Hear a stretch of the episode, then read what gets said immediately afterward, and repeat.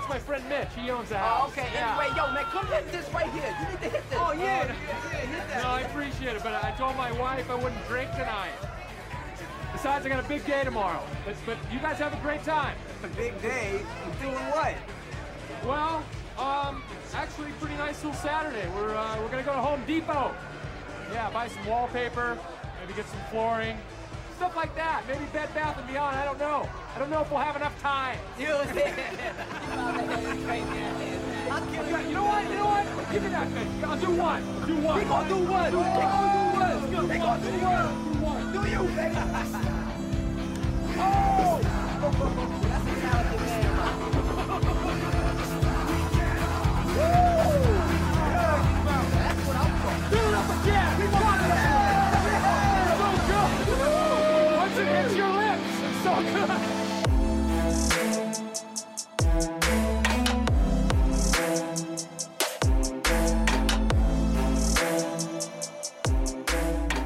All right, welcome back to another episode of Muskies on Tap. I'm your host Gus Manti, and we got a real special one. We got a ton of faces on on the Zoom call tonight, and we'll be introducing them shortly.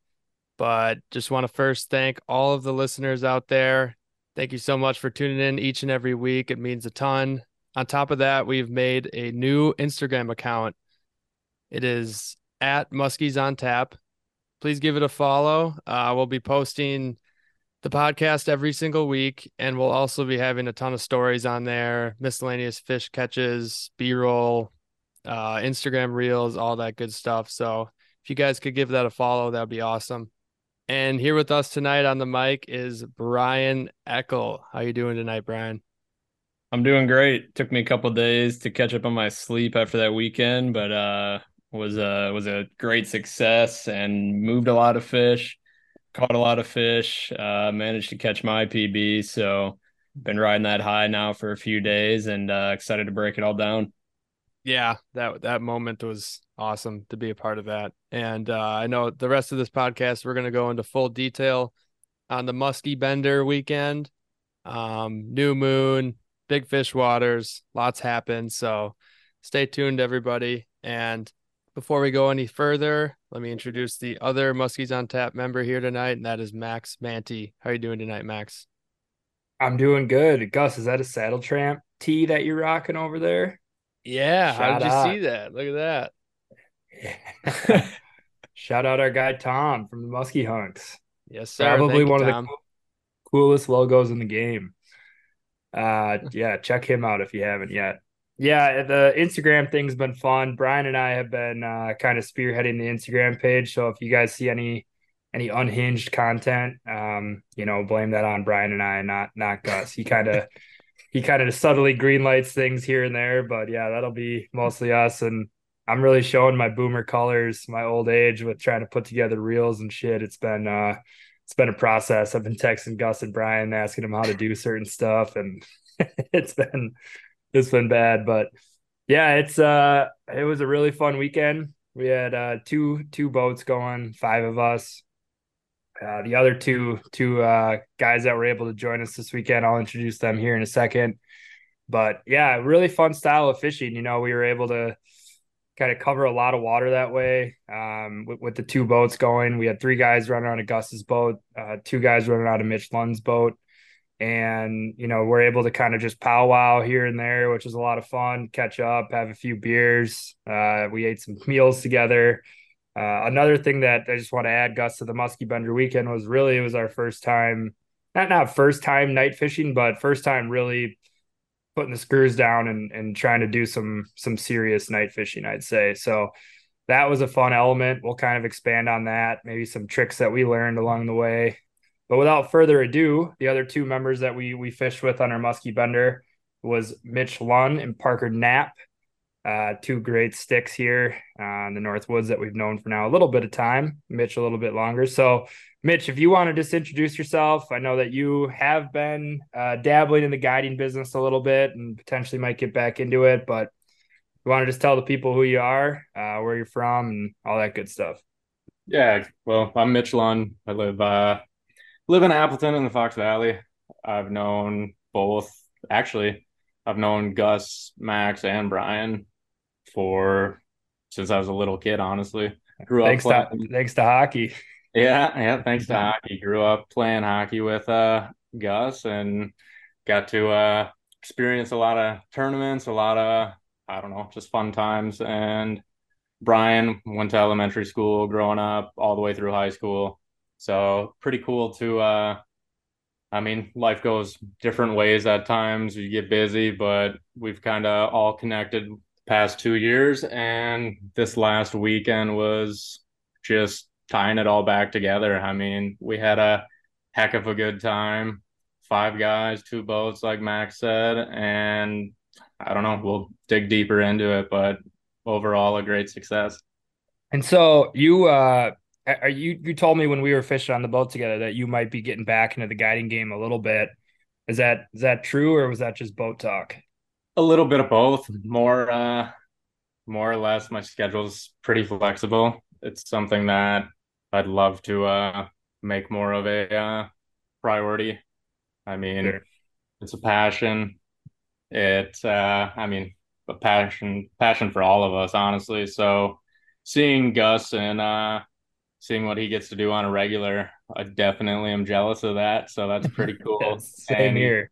He's kicking some butt at it. So definitely something I want to dabble dabble in. Um, this year, I mean, I am your weekend warrior. Unfortunately, work gets in the way most of the time, like everyone else. But I make most of the time that I can, and once I can uh, lock down probably a few more lakes, um, really get confident in fishing a solid amount of bodies of water. It's definitely something that I could see in the foreseeable future. And I know you're, I mean, you're a hell of a muskie angler, but you do a bunch of other stuff in the outdoors too. So it sounds like, you know, you've done guided trips for hunting, you know, you told me bears, uh, brown trout, you know, all that stuff. So is that going to be kind of the full portfolio of what you might open up? Yeah. I mean, that's the plan. It's all, uh, it's fun to fish different stuff. I mean, muskies are definitely my number one.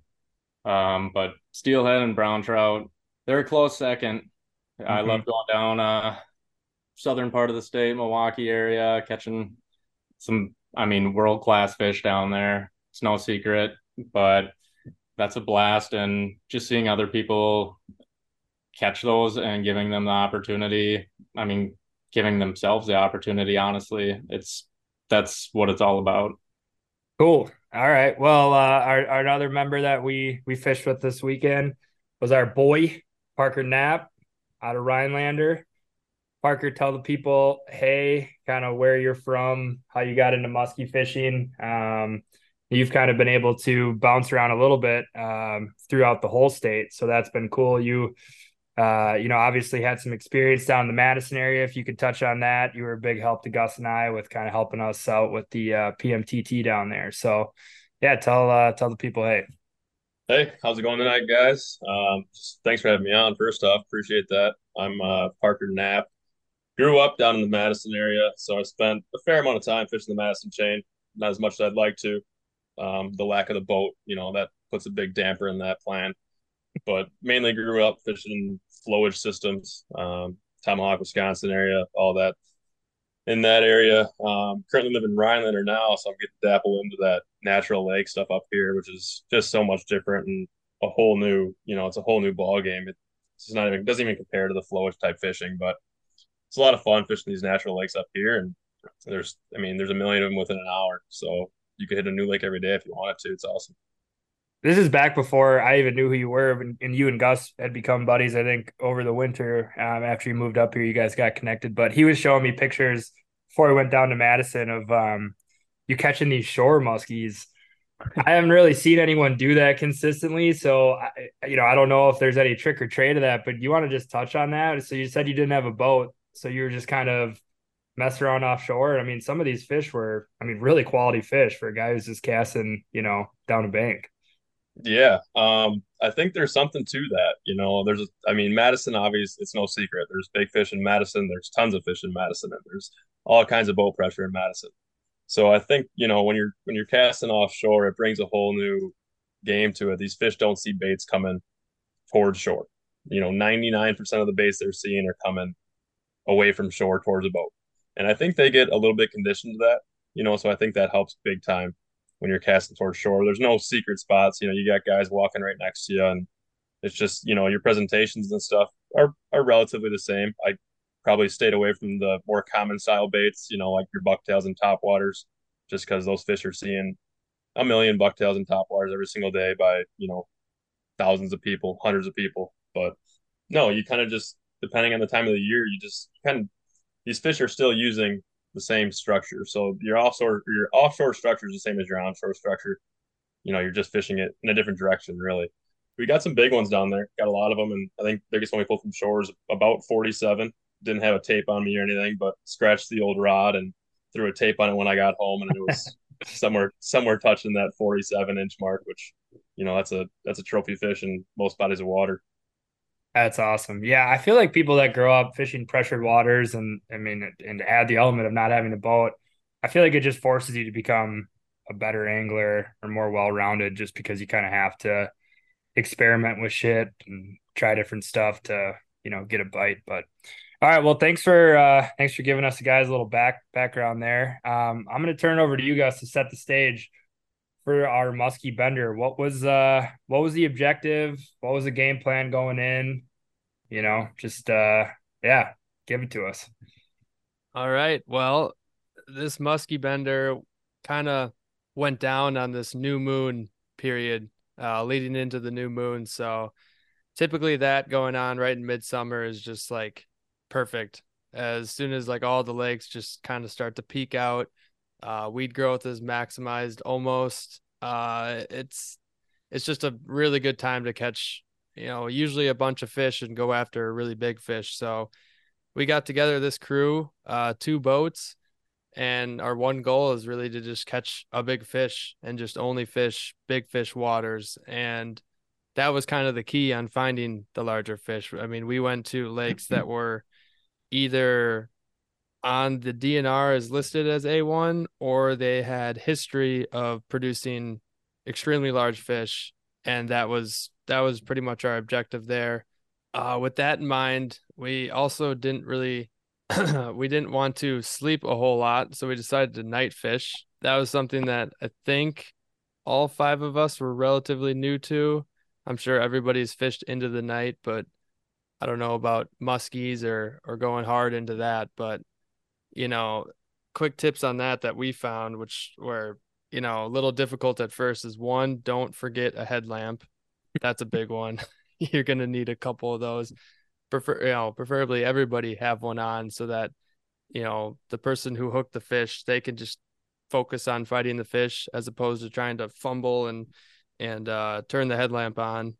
Another really big piece that we found really helpful is using glow beads uh, in front of leaders they're also soft so that if you did, you know, tune out while you're reeling in your bait and you just slam it into the leader, at least was soft, not making a really hard like clacking noise and and kind of ruining your figure eight. But that seemed to help a lot. Those glow beads are pretty cool. I think we got a good charge of out of them for maybe 20 or so minutes before you had to shine the headlamp back on it. But those those are really helpful other than that, just try not to figure eight right into the other person.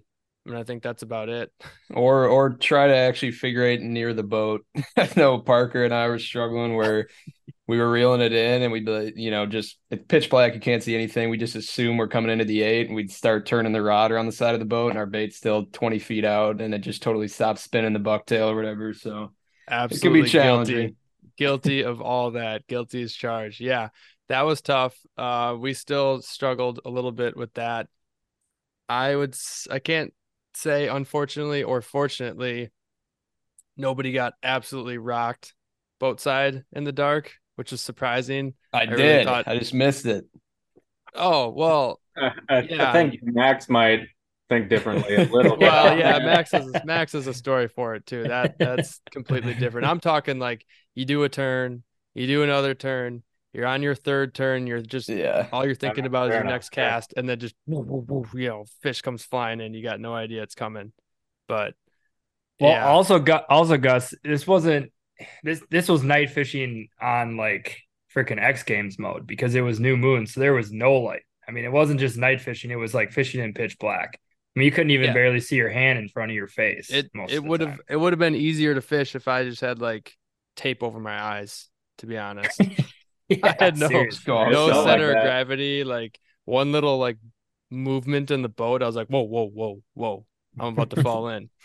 It's like Yeah. you can't ground yourself. There's nothing to like look at to like level. I don't know if this makes any sense, but to like level yourself out. Like, you know, you look down and then all of a sudden you realize you're leaning over too far or you know, you're missing steps and stuff like that. All right, so I think the best way to maybe break this down is uh, each boat kind of tells their tale on how the night went. So, Gus, Parker, Brian, you guys were in Gus's boat um, all of Friday night. But if you want to just kind of touch on from the time we all got together up until we we did our powwow there for our kind of dinner on the water, if you will, dinner with a view. You know, want to hear how how things were going. let's set set the stage on uh lake one night one max on what was going on at the boat launch before we got on there i know you got to hear Okay. this i did not so this might be important Yeah, well, it's it's a good story about just how cruel, unfair, uh, and just dumb muskie fishing is as is as a whole. Um, when we were picking up, I believe it was either Parker or Brian from the boat launch. Uh, a boat was was also taking out at the time. Three guys. They were up there for I think ten days of vacation. We were just kind of chatting with them, and they saw all of our equipment in the boat, which in itself was a pretty comical scene because you know Mitch brings his stuff, Parker brings his stuff, I got mine, Gus got his. We're all kind of waiting until we we divvy up boats, but at that time everything was in Gus's boat, so it was just like a total shit show of musky, you know, stuff. And we're talking with this group, and you know they're like, "You guys going musky fishing, huh?" We're like, "Yeah, that's that's the plan." Well, good luck. We've been here for eight days and haven't seen a fish. Like, oh shit. my All right. Well, that's not what we want to hear. And you know, they take out or they're actually putting in, sorry, because they they were putting in to go pan fishing. They're like, Yeah, we're we're done musky fishing. We're gonna go catch some dinner. All right, sounds good. Well, best of luck to you. And you know, we kind of were talking internally, like, well, that that's not exactly what you want to hear before, you know, heading out on a musky bender on this particular lake. But then uh another boat rolls in after them this old school ranger, guy and his wife. They're out there for probably a handful of hours. We were chatting with them. And this guy caught a, a 40 plus inch muskie on a bass jig. you know, it's just the it's just funny to to hear those two kind of conflicting stories. These guys are out there for days on end grinding, not seeing anything, and then you you talk to another group that just went out for a few hour bass trip and was able to boat a, a you know 40 plus inch muskie. It's just hilarious. yeah that was that was funny i didn't really exactly get to hear that but once you once you told that i was like uh-oh uh hopefully we can find some and I'm I'm glad honest I didn't me- hear that story. Oh yeah I wasn't I, I didn't pull up yet at the time. you would have so been you would have been out of there. New Lake. different lake different lake no we divided and conquered uh once everybody got up north and so brian parker and i th- this lake that we went to i've fished quite often and we just immediately hit all the spots where i know fish should be recently you know based on recent catches and where we've been moving them and we were tossing the whole assortment of rubber, uh, a few blades out there, and a couple jerk baits, and not even a sniff from a muskie. And I thought it was good weather, cloud cover, good wind, and nothing. And I think that's pretty much it for that beginning part. And then we kind of had our little powwow boat meetup and and greet. So because we weren't really seeing much. Yeah, it was uh we, important to note, I guess, that we started like like you said, those kind of A1 spots that have been good in the past, and I guess leading up to the day, and they were all like, you know, relatively deeper weeds for the lake, like seven to ten feet. Um, you know, we fished around some cribs in like ten feet of water, and uh, yeah, didn't see any sign of life. And then I think before we ended up meeting up with uh, Mitch and Max, I think they had kind of helped us out and pointed us in the right direction. I think you guys had moved a fish or caught one before we met up. Yeah, I don't know what time. Uh, I know we caught the first fish during the minor. I can't remember if we uh had met up to have our little uh shindig. Yeah, the minor was probably before that so. then. Yeah. So talking about like A1 spots, so Gus and I actually talked about this lake and have fished this lake together a couple times now. Um, and it's always cool when you fish with buddies or new people, I guess, because everyone fishes a body of water differently. When Gus and I went there the first time, I fished my A1 spots were completely different than what his A1 were. So, Hmm. I mean, that's cool in itself. Now you're uh you're sharing information, sharing past uh catches, follows, whatever else, heartbreaks. But in this sense, uh, Max and I actually fish started in an area that isn't one of my A1 spots. We actually saved the A1 for uh, a little bit later, and it did pan out for us. We actually, I don't know if we want to dig right into it, Gus. Yeah, go ahead. Mm-hmm. Yeah, we uh, I think Max and I had three fish up in uh, what ten minutes. Yes. Crazy. uh yeah, nuts. We we kind of stumbled around this corner and you had uh pointed out um to a a uh, point of interest on shore that you typically like to see while you're muskie fishing that to the to the naked eye maybe has nothing to do with muskies and it, it probably actually doesn't have anything to do with muskies um on shore. And so, you know, you see it and you're you're sitting there saying uh Beep. and you're uh you're sitting okay we start we're just gonna start to feel good here and i mean you can take it from here but it was yeah fast and furious um a lot of fish up in a short amount of time and you were able to put hooks in one Yeah, I think uh, it comes down to when you're confident in an area, I think you just fish it better. And in that case, it's an area that I've moved uh, moved fish in the past, caught a lot of fish there in the past in uh, this July time frame.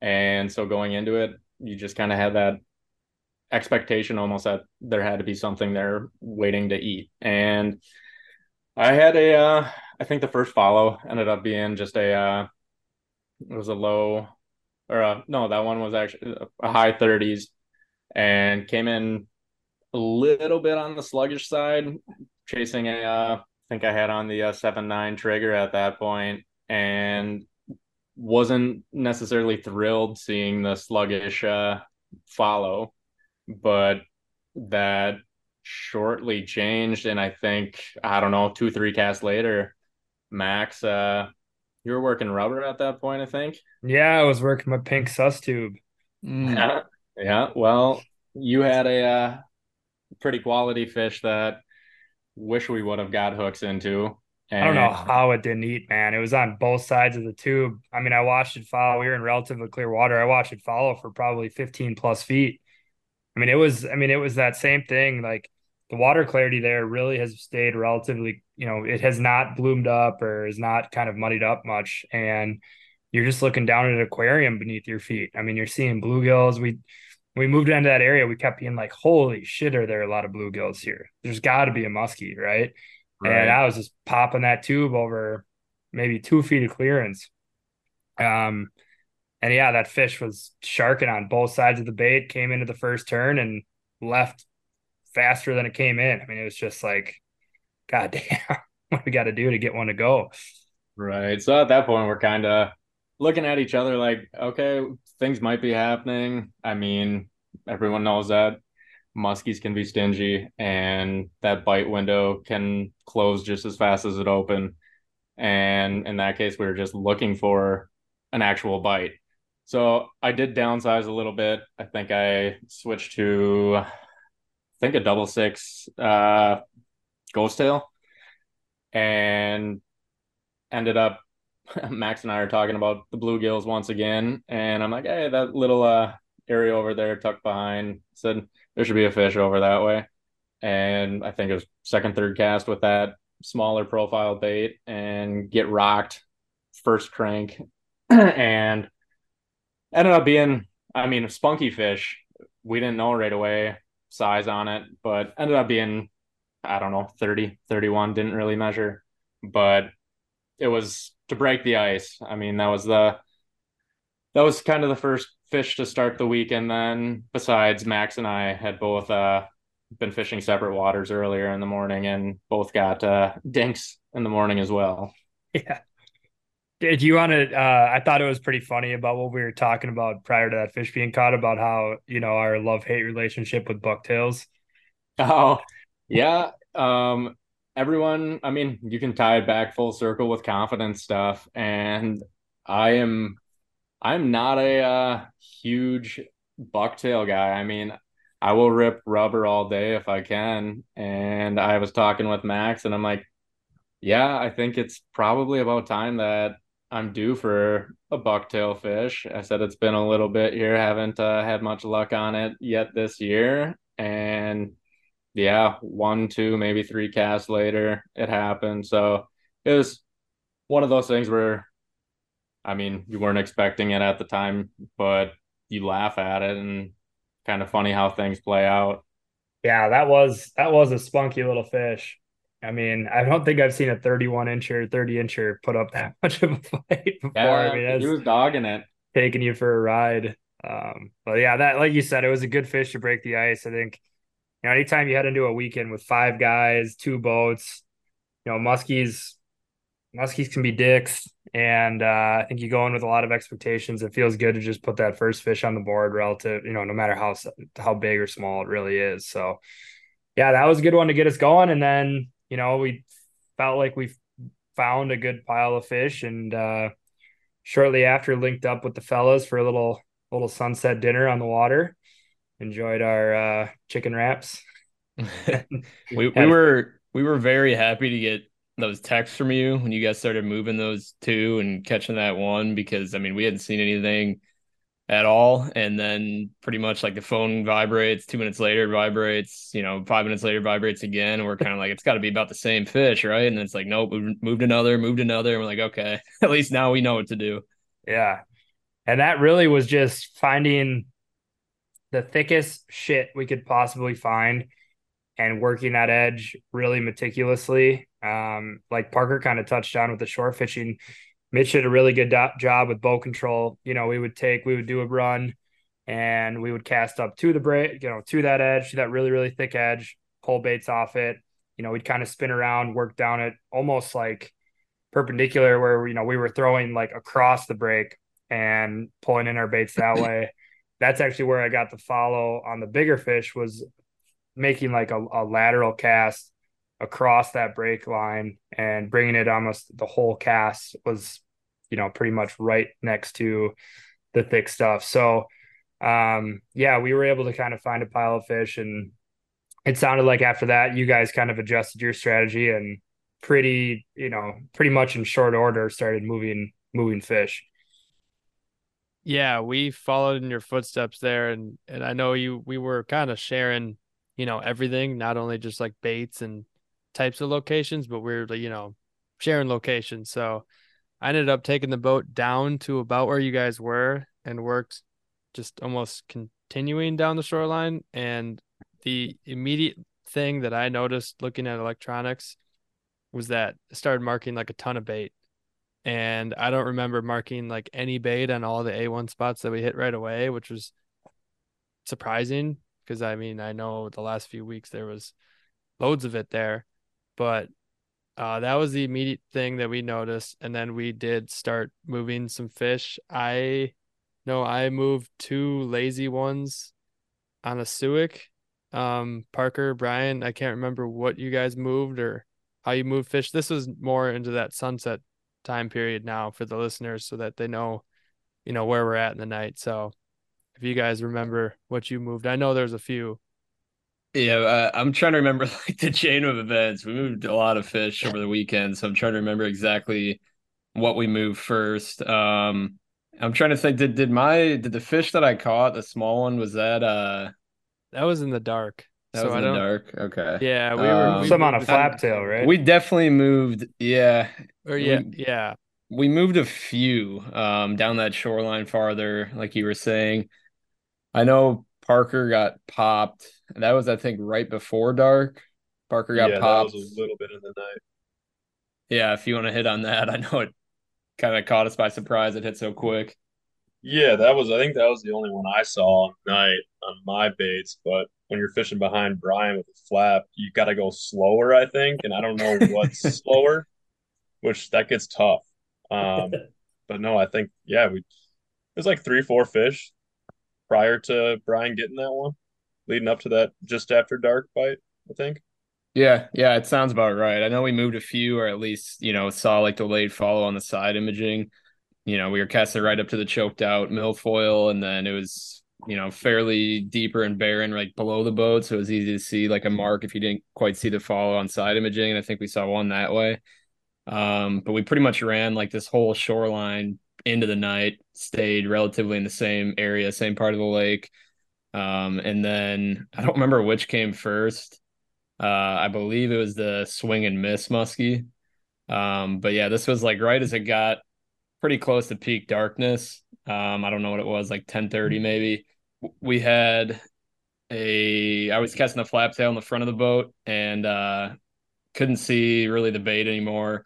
And I was dragging it, you know, across parallel to the boat, going into the eight, and just scared us all shitless. I think just a massive blow up. I couldn't even see like where it hit in relation to the bait, but it swung and missed. And I like kind of like, you know, jolted and set the hook thinking it would be there and it wasn't.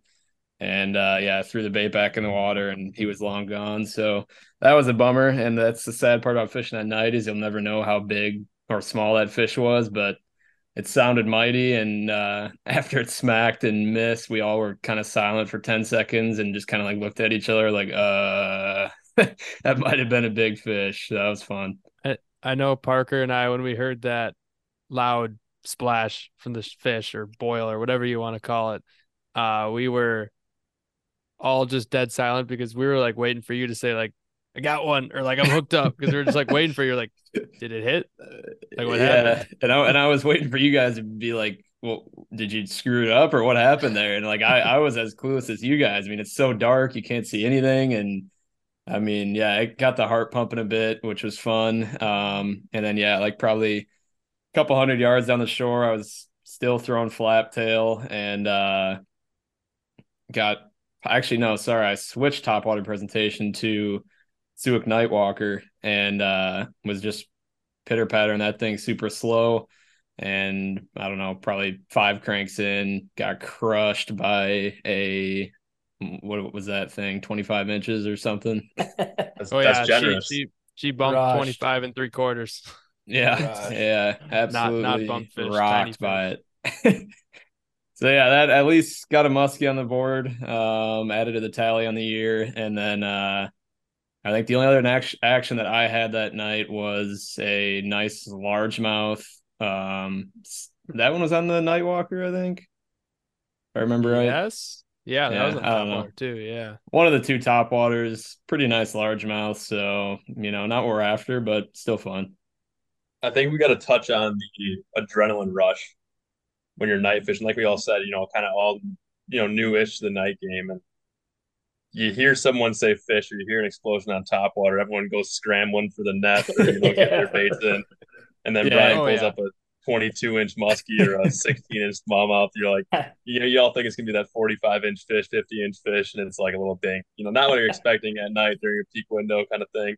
It, but it was very, very, very weird. Like 30 minutes for us because I you know the explosion on the water and ends up being a bass and then pretty much in that exact same spot like i don't even know what it was five ten minutes later gus gets rocked and it ends up being like a 18 inch walleye and we're like okay is this what night fishing is? No muskie everything else eats? Yeah i couldn't tell if we needed larger lures or just like really really tiny lures because like these small fish were annihilating like super big lures. I mean i was using a 10 inch suick and yeah, don't didn't even measure, but like somewhere in that 15, 17 ish inch walleye crushed it both side. Like I think I already like made a turn and it just it hit that at that point. It made no sense. But I think the rest of the action from our boat was just Parker, you had a miss in the dark. Yeah. On yeah, a seven nine one. trigger, and I think that was it. Yeah, way up tight to the weeds too, like you guys talked about, you know, right on that wall. Couple cranks in, Again, no idea. Could have been a 50, could have been a 22 inch muskie. We don't know. right. Never will.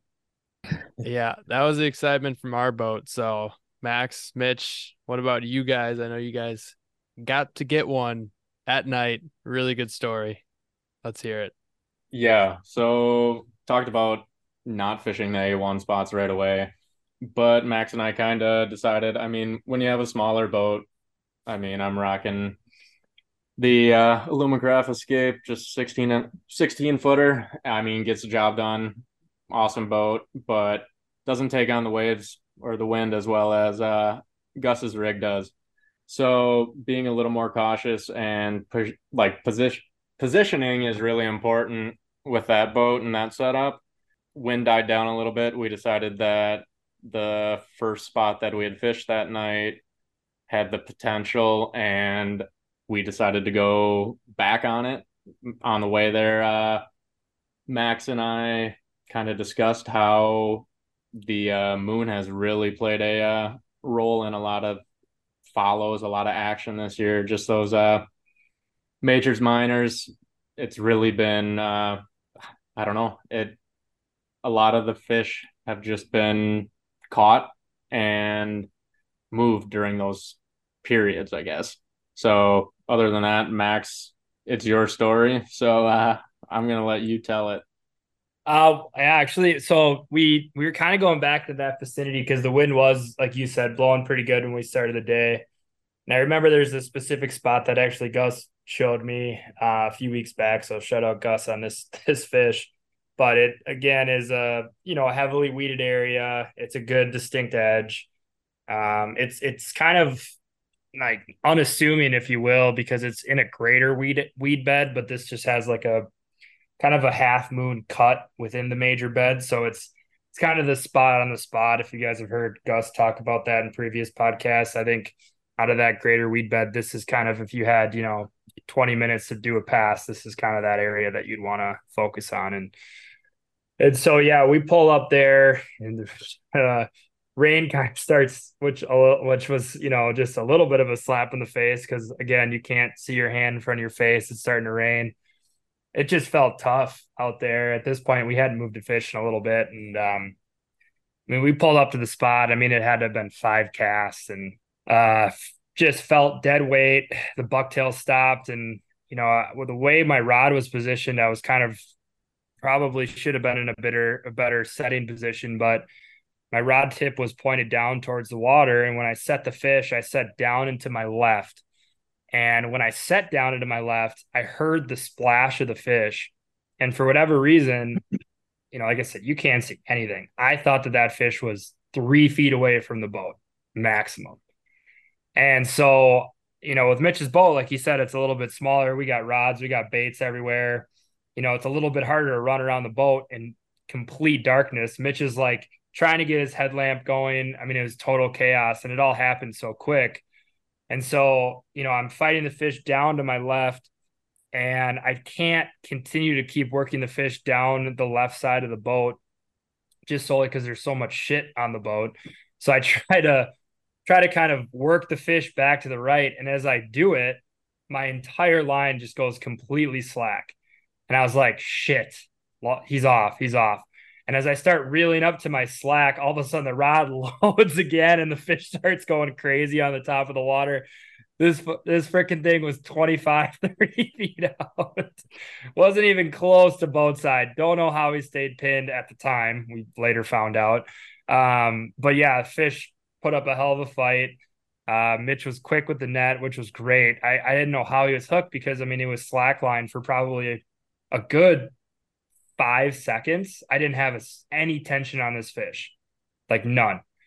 And so when I got tension again, I'm like, there's no way he can be hooked well. And so I literally remember uh, Mitch shining his headlamp on the fish. It was at the surface, and I just horsed it in, and Mitch laid the net in the water, and it just happened thankfully really well. And it ended up being a really nice, you know, no trophy, but a really nice fish and a, and a good one at night to kind of get that, uh, you know, get the monkey off the back, if you will, for the night fishing stuff. Um, I was throwing that seven nine Stager that Mitch had mentioned. Kind of thought behind that was just adding a little bit more noise down there. Um, I switched to a really dark pattern. I don't know how much color really played a factor into it because it was so dark, but yeah, it was kind of a murdered out bucktail seven nine trigger. And uh yeah, it was this uh a really total chaotic fish. I don't think I've ever been part of a a catch that was that just kind of like chaos because you just really couldn't see anything. When we finally got the fish in the bag, we realized he just absolutely inhaled this bucktail. And so luckily we had the right stuff. You know, we had hook cutters, uh, needle nose, and we're able to get it, um, get the hooks cut, get the bait out of the fish relatively quickly. He had this weird kind of smirk on his mouth. He he kind of had a, a bad upper lip, and so his bottom jaw was hanging out. It looked like he was almost kind of laughing at us. Like, what the hell are you guys still doing out here? I thought I was about to get an easy meal. And yeah, got that one back in the water, you know, close to 40. We never really measured it. So, you know, it's just kind of one of those things where we wanted to get a quick video, quick picture and and get it back. The picture of me, I look like an absolute mutant in because yeah, I guess well, another trick of the trade, if you're ever taking night pictures, you know, I don't know how you want to do it, but maybe take a few pre-night pictures of what you look like in the pitch black before you are holding a trophy fish because you don't want to look like an absolute imbecile when you when you got that trophy in your hands. So yeah, it was uh it was really exciting. After that, I mean, we were we were pretty content. We had both, like Mitch said, caught you know two fish that day, which is which in our minds is is just fine. Great day, but we continued to fish hard throughout the rest of the night. I mean, we had a few hours left. That fish came pretty late in the night. We went back to that spot that uh, we had mentioned before, but the problem was was the the edge of those weeds were so thick and it was so dark, it was nearly impossible to position your boat at a you know relatively good casting length between you know your boat and the weeds to make proper casts uh, you know, down that edge. So we found that difficult. It's just one of those things at night fishing that you're kind of posed with these different challenges. You kind of have to just fish differently. You know, Gus was kind of telling some tips and tricks here at the beginning of the podcast, but if I had to add anything, try to fish spots that you just relatively have some sort of background knowledge on and that are that are somewhat easier spots to kind of manage and not having to be like very meticulous on where you're placing your lure just because it's so difficult to really even know where you're casting or what you're casting to. So yeah it's good fish. Good to get that a little bit larger fish during the trip. You know we got back that night had had a few celebratory beers after a good evening of fishing, made some food, and kind of set the stage for for day two. Yeah, day two. We uh we pretty much wanted to key in on those like major moon phases. I think we only each Friday and Saturday night we just slept through the one of the minors that was going on at like 4 a.m. or something ridiculous. We weren't gonna do the we weren't gonna do the full send all night. That would have been really difficult. I think both nights we screwed up with minimal caffeine, uh, like bringing caffeinated drinks. So that would have been impossible, anyways. so, but Saturday we woke up and it was kind of in a scramble because the lake that we went to on Saturday was a little bit more of a drive. And we realized, like, oh shit, if we leave right this second and put our boat in within five minutes of getting there, the major starts. So we're like, so we're just getting out the door. Everyone's just going. We're quickly headed up there, and and we drop in, and I think uh, I don't know. The major started somewhere in that 10 a.m. time frame, and we had our boat in probably 10 minutes after that. I don't know. Um, and this is into brand like absolute brand new water for uh Mitch and his boat because he was still bringing his boat and that morning Brian started with him, and then in uh, our boat it was me, Max, and Parker. And Mitch looks at me, he's like, "Where do I fish?" I'm like, "Uh, here, here, and here. All right, see you later." And so, Mitch was the one that was roaring to go at like eight thirty. He came in like, "What the hell are you guys still doing in bed?" I thought we were leaving at like eight thirty. yeah, I think uh, I was ready. I I was excited to fish new water, and I mean, going in kind of blind. I mean, I think Gus had showed me a couple of spots at twelve thirty at night, and it was one of those where he's half awake, half asleep. Just yeah, here, here, here, and I was like, all right, I'll just ask him again in the morning. yeah. So okay, absolute new water to everybody. for me, I can't call it truly new water because I was able to get out there on Thursday actually, just because I didn't exactly want all of us to go in like super blind into this place. So I went there Thursday and didn't see a fish. Uh, marked out incredible weeds and rocks. Ended up trolling a little bit and getting three to come up on LiveScope on lures while trolling. So we at least knew where some fish would be on rocks if we wanted to fish those. So, you know, going there in advance definitely helped. But yeah, that's where I was just like, all right, Mitch, this looked really good. This looked really good. There should be fish there, but I don't know exactly. So that was pretty much how it started. And when we get out there for our boat, uh, Max Parker and I, we just buzzed straight to kind of an isolated, deeper weed hump near the weeds that I was like, oh, that looked intriguing on Thursday. Let's just go fish that. And Parker, we hammered that. Parker, What's what that? real real quick, Gus Parker, what were we talking about before we pulled up to the spot? Do you remember our conversation? I do. I do. I'm pretty sure we had it was talking about like this whole year we haven't just like pulled up, you know, a new lake, any lake actually, you know, even Any lake. you've been fishing, you know, the entire season and you've never just gone out there, made 15, 20 casts and just stuck a fish like right away. Yeah, know, this, is- this has been one of those years. Little did we know it was going to transition into a pretty hectic half hour there. Yeah, that was an absolute power hour, power half hour window for us because it was, you know, right there, getting there during that major. Fish that little isolated weed hump kind of. And I'm just sitting there on the trolling motor, like, uh, where do we go next? Because like we fished around it and the wind was beating into the spot and I was just kind of letting us idle. And then all of a sudden Max looks on side him she's like, Oh, there's weeds starting again. That looks pretty good. I'm like, Oh, all right, we'll just keep going. And like two casts later, maybe not even. Max just has like a, I don't know, what'd you say? Low, mid 40s come flying in on a bucktail. I mean, I don't know if it was just the visuals, but it looked all 44, 45 to me. Now, granted, I'm, you know, I'm trying to get better, but I sometimes can overestimate the size of fish before they hit the bump board. Uh, you know, it's my cross to bear. I'm Mo- mo- on it. mainly just fish that are that that actually hit your line. So it's oh big, fish, big, fish. big fish. Yeah, I get excited. But yeah, I mean, it was it was cool. It came screaming in on a bucktail again, the seven nine trigger, but it was a a, a Suggs custom. Yeah, Um, it sucks because hey, well, you don't need to be talking about it. That's that prototype. oh right, yeah, I yeah. just yeah, shush, shush, shush. Yeah, can't can't have anyone know. That bait's gonna sell like hotcakes. If anyone probably gets the inside joke there. Um, the the interesting thing with this water was uh the fish that came in was so much blonder than a typical Wisconsin fish. So maybe that might have had something to do with the size just because it looks so different.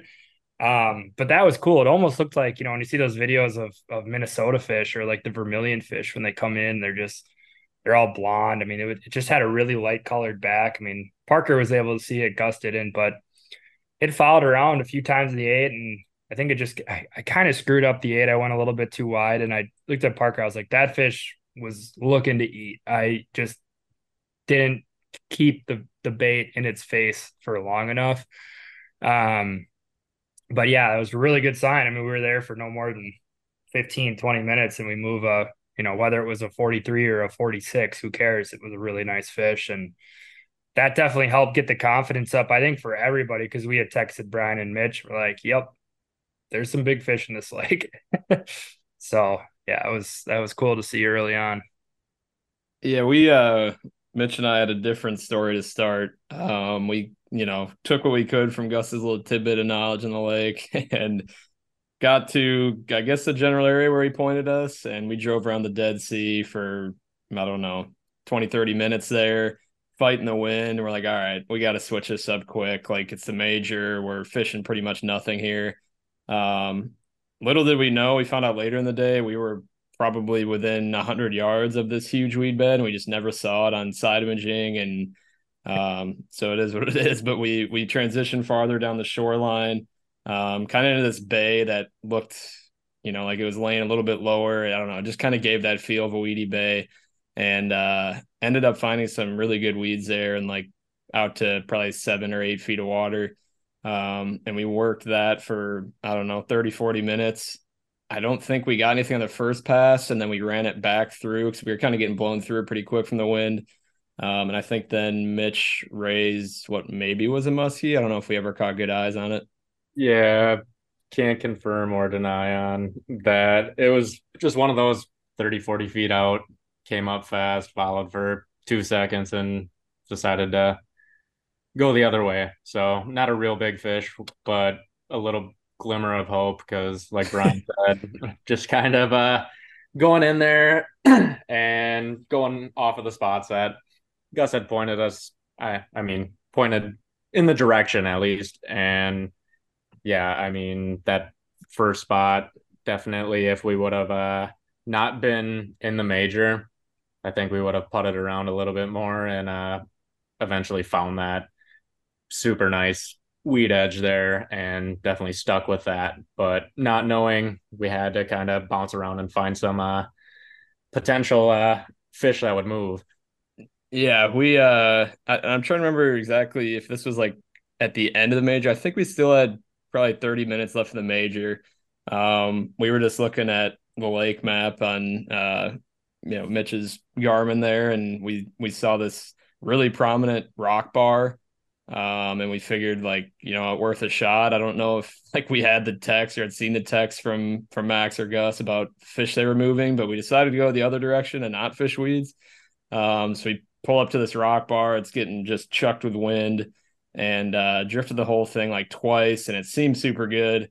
Um, but again, just no sign of life. Um, and I think it we then transitioned to like a secondary little point or mid lake hump that was also rocky with no weeds. Um, no luck there either. We were kind of getting destroyed by the wind, and so we were kind of down bad, a little bit lost, and uh, probably just should have stuck it out in that weed bed. But live and you learn. And um, once we met back up with the guys, we kind of developed a more confident game plan of how to attack this new water. Yeah, so I guess I'll I'll I'll throw it back, and it, it's funny, you know, the whole new water thing. Like when you guys talk about being hundred yards away from the weed bed, it's like it's like that meme where there's like two guys digging the tunnel, and there's like the big diamond at the end, and the one guy gives up, and he's like really close to it, and the other guy, you know, still digging or whatever. But um, yeah, going back to like the power hour thing. So is yeah, me, Gus, and Parker in the boat. We moved that really nice fish. And Gus, correct me if I'm wrong, but it was like a few minutes later, we're still just drifting down the weed bed. And I you know, all of a sudden just get rocked a, way out in the cast. Um knew right away you can actually hear me on the video just go tiger because it hit the whole back of the fish came up out of the water. I saw the pattern. So it's like, you know, you have the element of, you know, it's a good fish, probably the biggest of the trip. You coincide that with the fact that you know it's a tiger muskie. Heart was thumping pretty good. Um, definitely had some extra nerves there just because I had really never put a big tiger in the boat before. I've I've caught my fair share of them, but just nothing, none of those ones where you see the head and you're just like, holy shit, it's that's you know that's a good fish. And so, um, yeah, it just uh, it was a it was a sweet fish. Uh, it's on Gus's Instagram. Just ended up being a really nice tiger, not too far away from where I moved that big one. So we were able to get that one. Vibes were very high after that. You know, on this lake, it's just in general, you move this big, great big fish, and we catch a really big tiger. Um, so we're like, well, we're doing that pass again. So we spin back around and drifting over the waypoint of where I moved the big one. We were about 80 yards down from it and same thing. Tell you what, I I, I want to see the video again because I remember the hit just being completely just violent, where it almost kind of took the rod a little bit out of my hand. I think I was in mid sentence talking to somebody and just felt it completely crush uh, my bucktail. Another really nice fish again in the same weed bed, and that one unfortunately didn't end uh, like the tiger did. Um, had it hooked for a while. Um, you know, you can see on the vi- on the film, and I remember too. Right after I set, the fish actually came out of the water two or three different times trying to shake that lure loose. And even though it was far out on the cast, I could see the bucktail just going back and forth back and forth. I'm like, he, there's just no way this fish is hooked very well. Um, and when we got it up around the side of the boat, you know, probably we were talking before we started recording tonight, you know, hindsight's 2020. You wish you would have done stuff differently when you missed a nice fish, but maybe could have played it a little bit more aggressively. I, I was in the mindset where I knew it was hooked a little bit light because when it came around the front of the boat and you could see the fish perfectly in the water, we knew it was a good fish. I saw the entire bucktail. I couldn't tell exactly where it was, but you could just see like the full skirt and the blades. And so I'm like, where the hell are the hooks? And I probably had a chance to to horse it at that point, but went the route of trying to play it out and just stick with where the fish was swimming. And it kept playing it down the right side of the boat all the way to the back of the boat. And it took one shake the other way. And it, it the bucktail just kind of like fell off. Like it didn't even like you know there wasn't even much of like any action for it to shake the hooks. It just it must have been barely pegged on the side of its face or something like that. But so that i mean you ever want to talk about the highs and lows of musky fishing i mean that all happened within maybe a 15 minute span you catch your biggest tiger of your life and then you lose a really nice fish right at the boat. So yeah, that's uh as we like to say on our boat, that's the way she goes. But didn't uh didn't keep us down for too long. Um, you know, we we switched it up pretty quickly after that and and Gus was able to get another another ni- nice fish on the board. Yeah, we just you know, that was awesome, Tiger Max PB for you. Uh awesome to see a tiger in the boat. It just felt like it almost felt like somebody's gonna get a tiger over the weekend, and and it did. So that was that was just super cool. And and we figured after that that we should just keep pounding weeds. Uh, there are so many weeds in this area that I didn't even begin to look at on my little outing on Thursday, the time before. I mean, where we where Max got that tiger and lost that fish was uh my boat previously has never been on those tracks so that was brand new. And then ended up going to a different section of the weed bed, drifting through on a whole different line, completely out of the tracks from before, and then popping a nice, I don't know, somewhere in the 30, mid 30 inch class fish on a red October tube, a 10 inch tube. Uh, shout out to Jack Tierlink, hooked me up with a Boggs custom, sent that with Mitch for the way up and and uh, it's like the ugliest color known to man. It's Wonder kind Bread. of a sus tube as well. It's Wonder Bread. It's got you know pinks, purples, yellows, blues, white base, and the thing looks so bad in the water, and it caught a fish. So there you have it, people. The uglier the tube, the more it gets bit. So that that fish hit the bag, and that was actually completely out of any moon phase and I don't think a single thing was going on with the wind or the clouds or so that was just a bait in front of Muskie's face. That fish for some reason wanted to eat, and there you have it. You know, fish in the bag.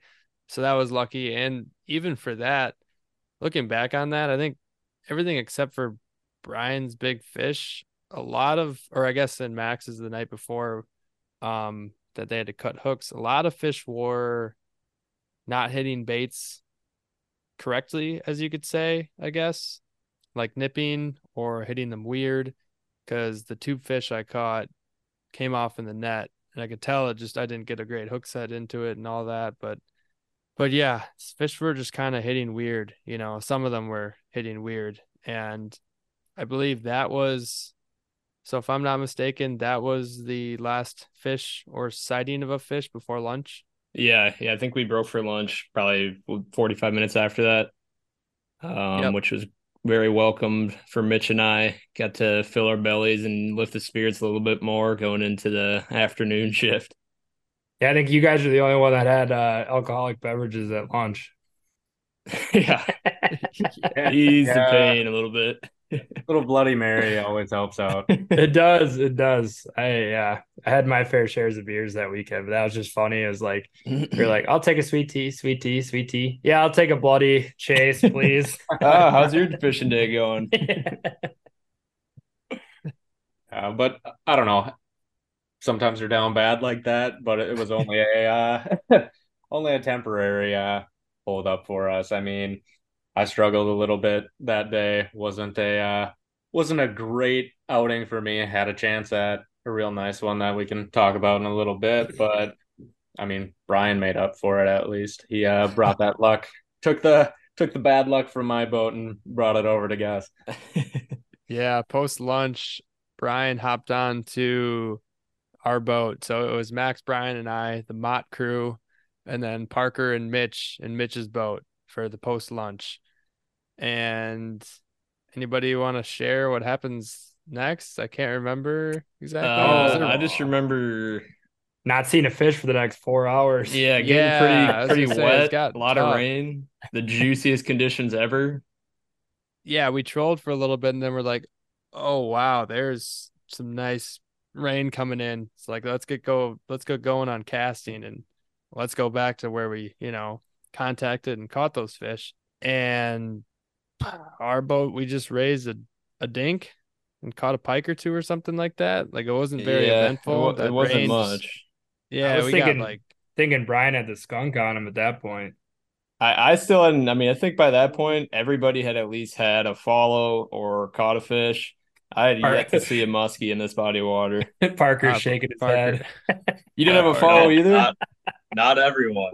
Not everyone. well, actually, though, I was just gonna say, I think the first little uh, bit of action though out of our boat, me and Parker, was we decided uh, I think we went back to grab our uh, night stuff, went back to the landing, decided, hey, let's uh try out this bay. And Parker uh just about stuck uh what would you say? How how big do you think that thing I, was? 16, 17? Uh, yeah, yeah. It was it was pounder? in there. Came up on the eight though. What's up? 17 pounder? Yeah, yeah, we can go yeah. with that. We'll say yeah, we'll go, we'll go with that. No, story. just a little guy, little guy that wanted to uh, eat, but I think that was just a little sign of life that we needed. It gave us just whether it's a big one or small, at least it uh, gets your heart rate up a little bit. Did you? And then I think was it right after that rain ended? If I'm not wrong, you guys moved to Nice Fish then that same area. It was right before we kind of had a little bit of a lull. Was that about three ish? We kind of got out of lunch and started casting again, and everything kind of just it just didn't feel right again. You know, hitting kind of the same areas, and we just you're getting you know to that point in the day where you need something to happen to keep you moving. Was that um, was that after before your guys' hour break catching bluegills off the launch dock? that was after. That was yeah, after. Yeah, that was yeah. after. And it was yeah. it was it was 45 minutes. yeah, yeah. Talk about things to stay sane during a muskie bender. I I was taking a nap when we were trolling. I just conceded my rod to Brian. I think I was like, I need some shut eye, and then we when we linked back up with Mitch and Parker, like, yeah, well, we uh we chatted some people and sat on the launch and caught some bluegills for a little bit. yeah, but luckily, I mean, a couple hours later, those clouds started coming in, and you know, start started to feel right again. And I think just before it started to rain on us, Mitch had a what we say low 40s, good fish, quality fish come in. But unfortunately, you know, fishing those weedy-ish bays, you get those tall weeds every once in a while. And I think that could have deterred that fish from coming in all the way to the boat. You know, it kind of quit what 10ish feet or so from the boat.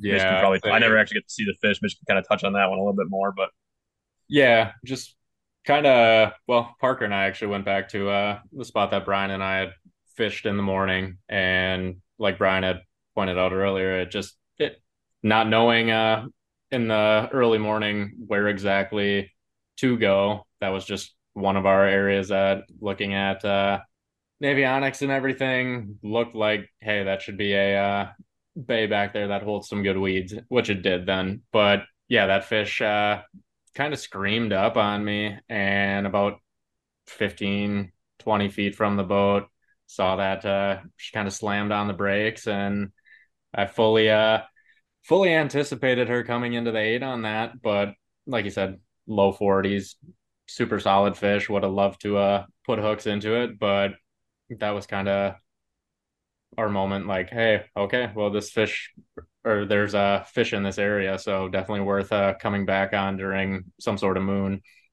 Yeah, then we continued what the next couple hours. Got a little wet there for about 45 minutes. No rain gear. It was good. Woke you up a little bit. Yeah, we Uh, definitely dropped the ball on the uh, rain gear. Don't uh, if if it's not soaked, uh, don't take it out of your boat and bring it into the cabin. Leave it in the boat. That was we all I think we were just delirious that morning because yeah, we were under slightly underprepared for that huge rainstorm that hit. I mean, I didn't have the appropriate gear. Mitch and I changed pants at one point in time because he needed a little more coverage. Hey yo. Hey, hey, hey, it was uh I borrowed some pants. yeah, from- yeah, not change Yeah. pants. Sorry, borrowed borrowed some pants. My bad, my bad. Yeesh. Uh, don't want to give the listeners the wrong idea there. Um, yeah, yeah, but yeah, no, it was just, dude, yeah, the that rainstorm was hilarious. Like it just, it was, you know, what was it like a twenty percent chance of rain, and the next thing you know, it just pissed rain for about 35, 40 minutes straight. Yeah. We thought I was gonna start hailing at one point. I mean, it was coming down in torrential sheets. downpour. Yeah, it was bad. Um, so I guess for our boat then, uh, we really didn't see another fish there um until we met back up again after the minor, maybe at like 8:30 or so we met back up. I was later than that because it wasn't Nine too o'clock? long. A- wasn't Yeah, too long nine after we met up that fireworks happened. Yeah, before we get to that point, I did raise uh one that Parker and I kind of had one of those uh moments where we just looked at each other and kind of disbelief of uh hey, did that really just happen? Or I guess in that case not happen? Had a uh super respectable, I'd say 44 45 that came in once again on that same uh stagger blade that murdered out Trigger and just came in hot. And first turn of the eight uh she's right behind it. And i hung it high on the uh right side corner and she kind of flares at it does a tail kick and looks like she's just gonna munch right there. Uh parker and i at that moment were i think we're both thinking the same thing that this fish is in the bag already. Yeah. and she decided not to uh not to eat on that turn so i continued on. She followed i think two more turns and decided that she uh put enough energy in and she would wait till a uh easier meal so that was uh, a little bit of a heartbreak that would have been a fish that uh definitely uh i mean we caught a lot of fish last weekend but that one would have been up there with with those uh good ones to look back on and happy. That'd have been a really cool eat too, right at your feet. And yeah, especially when Parker's there. Like you don't always see the follow from the guy that you're fishing with. I mean, a lot of the time, depending on where you're at in your retrieve, I mean, you're focused on your bait. At that point, Parker was uh I, I don't think he had his bait in the water, just had taken it out and uh he was able to witness everything. So yeah, it definitely would have been sick if uh that fish did eat, but yeah, they're muskies. Yeah, yeah, getting that perspective from the front of the boat too. You know, you get to look. It's a whole new view of that that fish coming in on the figure eight and stuff, and it's all in slow motion. You know, I can still Yeah. obviously, you know, when it's underneath your feet, you know, it's almost too intense. Sometimes you kind of forget it. You know, you black out a little bit. You don't even know what really happened, where you went wrong. for but sure. this was one of those fish that just came up, and it was just, you know, it felt like it was just at half speed. And I remember Mitch looking at me after, like you said, we kind of just stared at each other. And he looked at me, he's like, What did I do wrong? Like, what could I have done differently? And I'm like, honestly, you know, it, it felt like one of those fish that was just either going to eat or not eat. I'm not sure if there's something, you know, some trick in the trade that you could have done to made that fish eat, but I don't know. It it felt good. It felt right. But It's hard, it's hard those- to change up one of those anything fish. with a bucktail in the eight. I mean, you always like you always hear you don't want to stop the blades from moving, but that was kind of the tail of the weekend in terms of all the fish you moved, especially on Sunday, as they'd come firing in on the eight, and you're like, "Yep, this is locked. Like this thing's gonna eat on the second turn," and then like they'd have their nose on it at times or nip at it, like Gus was saying, just weird, weird, you know, actions by them, and then they just disappear. So whatever the weather was, or whatever you know made them act so I it wasn't even lethargic because they were they were swimming fast, they were hot on it, they just wouldn't eat. So I don't know, just a just a weird weekend, whatever was causing them to do that. Yeah. It's uh they they act weird sometimes. I think Mitch even told me when we met back up after that. He's like, I already had a picture with that fish in my hand, in my in my mind. I was already taking a picture with it. Because I mean, yeah, you just have those fish that are like seeing red. You just think they're gonna eat and they don't. You're just like, what the hell? Like, Yeah. it makes you think how you ever catch them at all. You know, it's just like, yeah, it's just tough. It's the dead opposite of your Friday morning fish, Max. No, Yeah.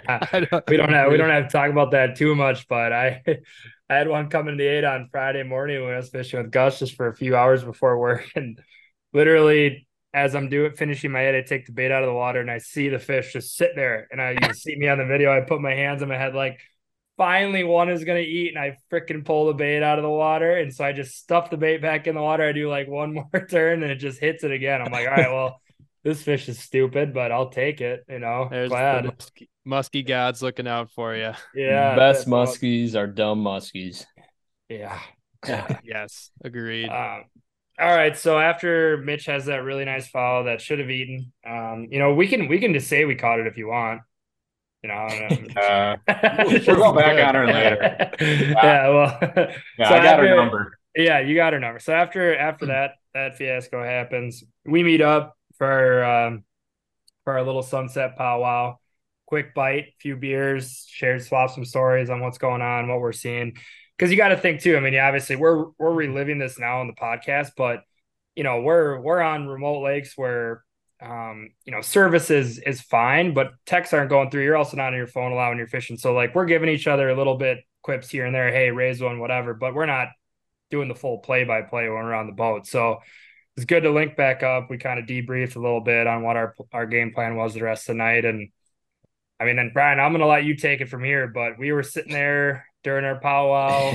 you know, Brian, he loves a little stumpy bay. Mm. Uh, I took one look at it. I'm like, hey, let's uh let's just meander down in this thing and see what's what. Yeah, and if I recall, we were all like just I mean, pretty tired and starting to get beat up. Like our mileage on the on the musky send was catching up to us at this powwow and we were having discussions about, you know, how late do we want to fish tonight? Um, and this major that Saturday night was pretty late. I think it started at 10:45, went to like 12:45 a.m. Um, so we were trying to decide if we want to fish all that. Like, do we have the energy? We had like maybe two drinks left, so we didn't come perfectly equipped. But uh, yeah, we broke away. Max made the comment about the stump bay. Um, I was not going to argue with him, and uh, luckily Gus was all for it. So um, we putted over there and uh, fished, you know, pretty much similar, same spot weeds that we had been fishing all day and just went in, you know, put the boat maybe a cast length in from the break. So we were now instead of, you know, in eight or 10 feet of water, we were now in like six or seven feet of water, um, casting, you know, up more shallow into the choked out weeds, just with the mindset that, you know, at night, these fish are going to creep up a little bit more shallow and, um, you know, they're not going to be affected by the sunlight. So, um, Gus, if you got something to add about that? Yeah, quick tidbit on that. I think what was important on potentially, you know, moving into the stump bay and like going on top of the weeds, basically that we're casting into all day and casting in even shallower. It was like a August cool down, September cool down. I mean, there was fog lifting up on the water Yeah, it got cold. like a lot of it. Like that water was cooling off quickly. And typically when you think of that in like the early fall, you're like, fish are they're not shallow, they're stupid shallow. So it's like, yeah. sure, get those Yeah. top waters. Let's, you know, slow roll some bucktails and you know, get up in there. So yeah, Brian, take it away. Yeah, so um, you know, I've been waiting to fish this spot all day, right up my alley. you know, about two feet of clearance above the weeds, nice and Yeah, shallow, not even, not even. where where all the fish always are. Um, and so yeah, we pull up to this like corner of the lake. It's just a stump minefield. Um, and like Gus said, like right around the time that we get in this general area, a bunch of the dew and steam was lifting off the water. Uh, most prominently in this corner too, that we were kind of pointing our boat at and targeting. Um, and yeah, I mean, at this point it's probably nine thirty, like getting close to last light, and uh, I had on the bomb squad flap tail. Um, And yeah, I mean, it's all just one big weed bed. So there's really nothing that I was casting at directly or casting up to. I just took one big cast kind of parallel to the stump field, you know, in the same four or five feet of weeds. And uh not too, you know, not too long after it hit the water, I got crushed. And, you know, that was my first fish sighting all day of any sorts. So kind of uh, caught me off guard and I set the hook and uh yeah, we were off to the races there. Both of my feet went squeaking along the floorboard and uh could finally, you know, yell that this fish is big, big fish. Dude, I felt uh, I felt that set on the, like when I was up top with you because we were fishing right next to each other. I literally felt the set. Your whole body like freaking moved. yeah. You- when you laid into that fish, like you said, you know, the it was wet up on top of the boat, like where we were standing, and like yeah, both your feet just like slid and whole body like jerked. It's like okay, game on.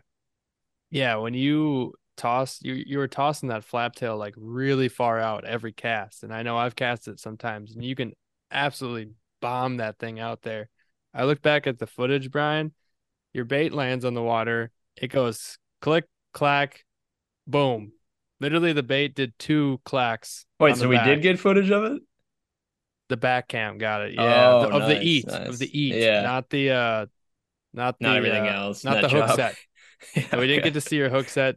The net is on phone. We'll get into that. here Yeah, we'll in get a into second. that. But but yeah, it ate immediately and put up some insane water, you know, way out there. And you were saying like I think it's digging into the weeds.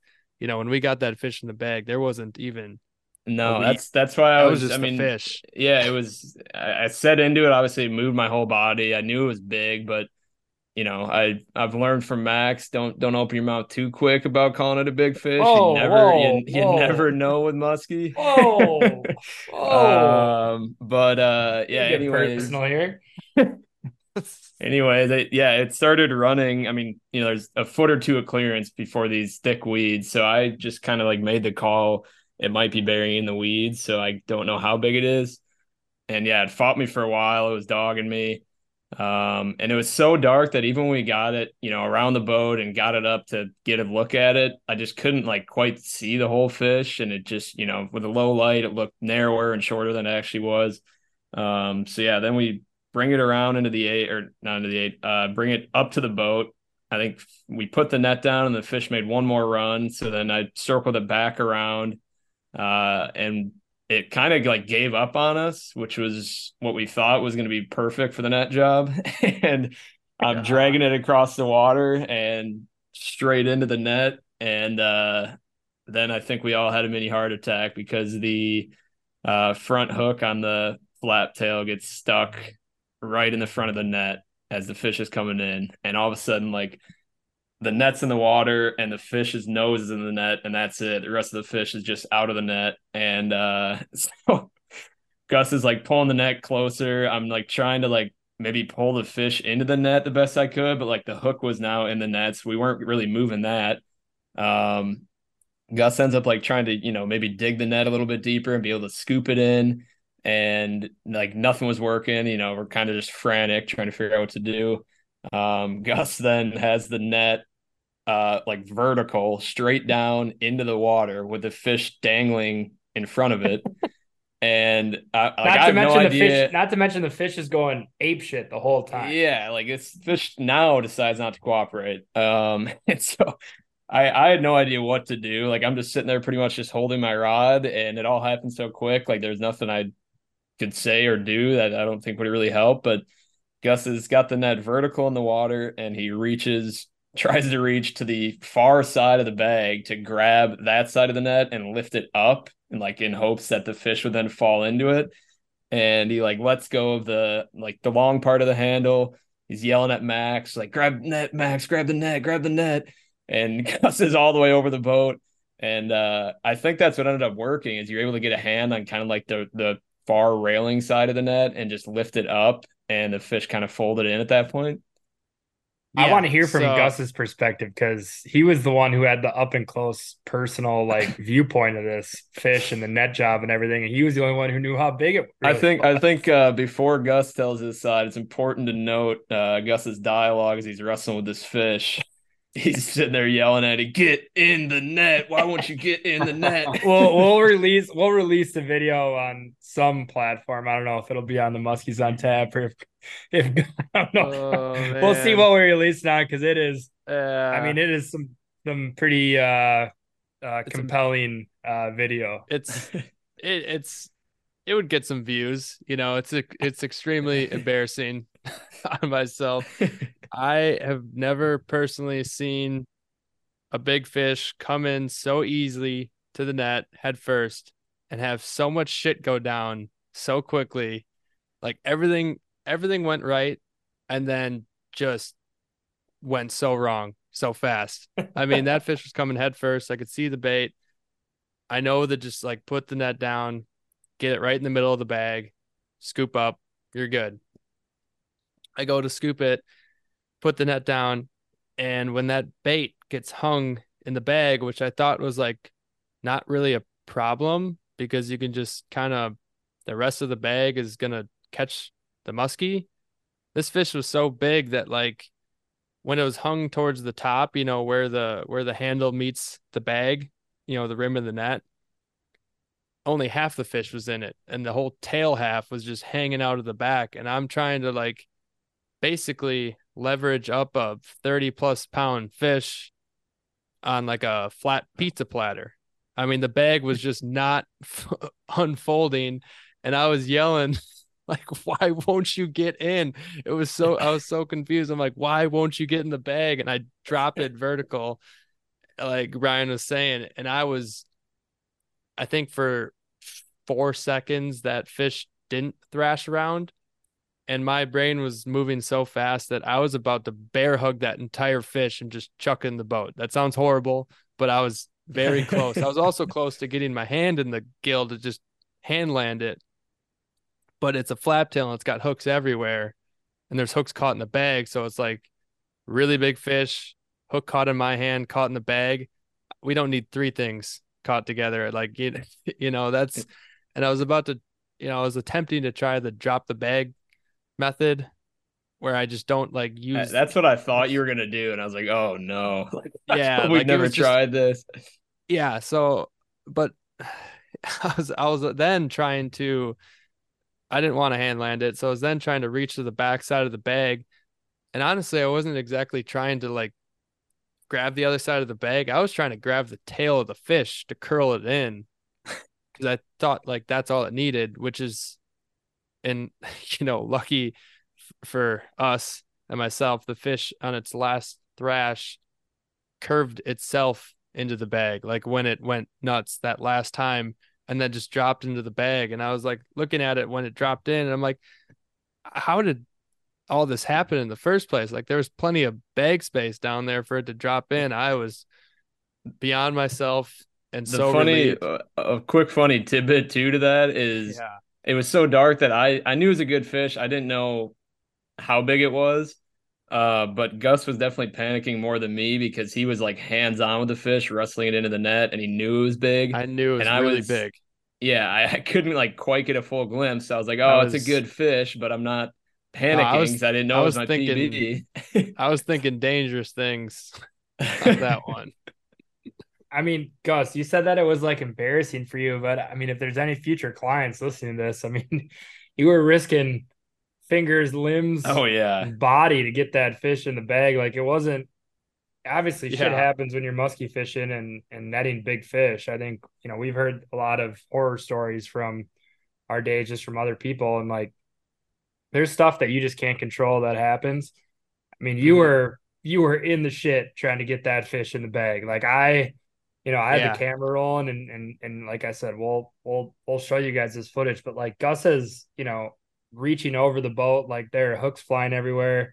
I mean, something bad could have potentially really happened. yeah i almost actually hooked my hooked. I actually almost hooked my finger on the lure with the you know fish the lure still in the fish's mouth when it got in the net finally when I was taking the hooks out and that was scary. I mean, I still have the poke, and it almost jabbed completely through.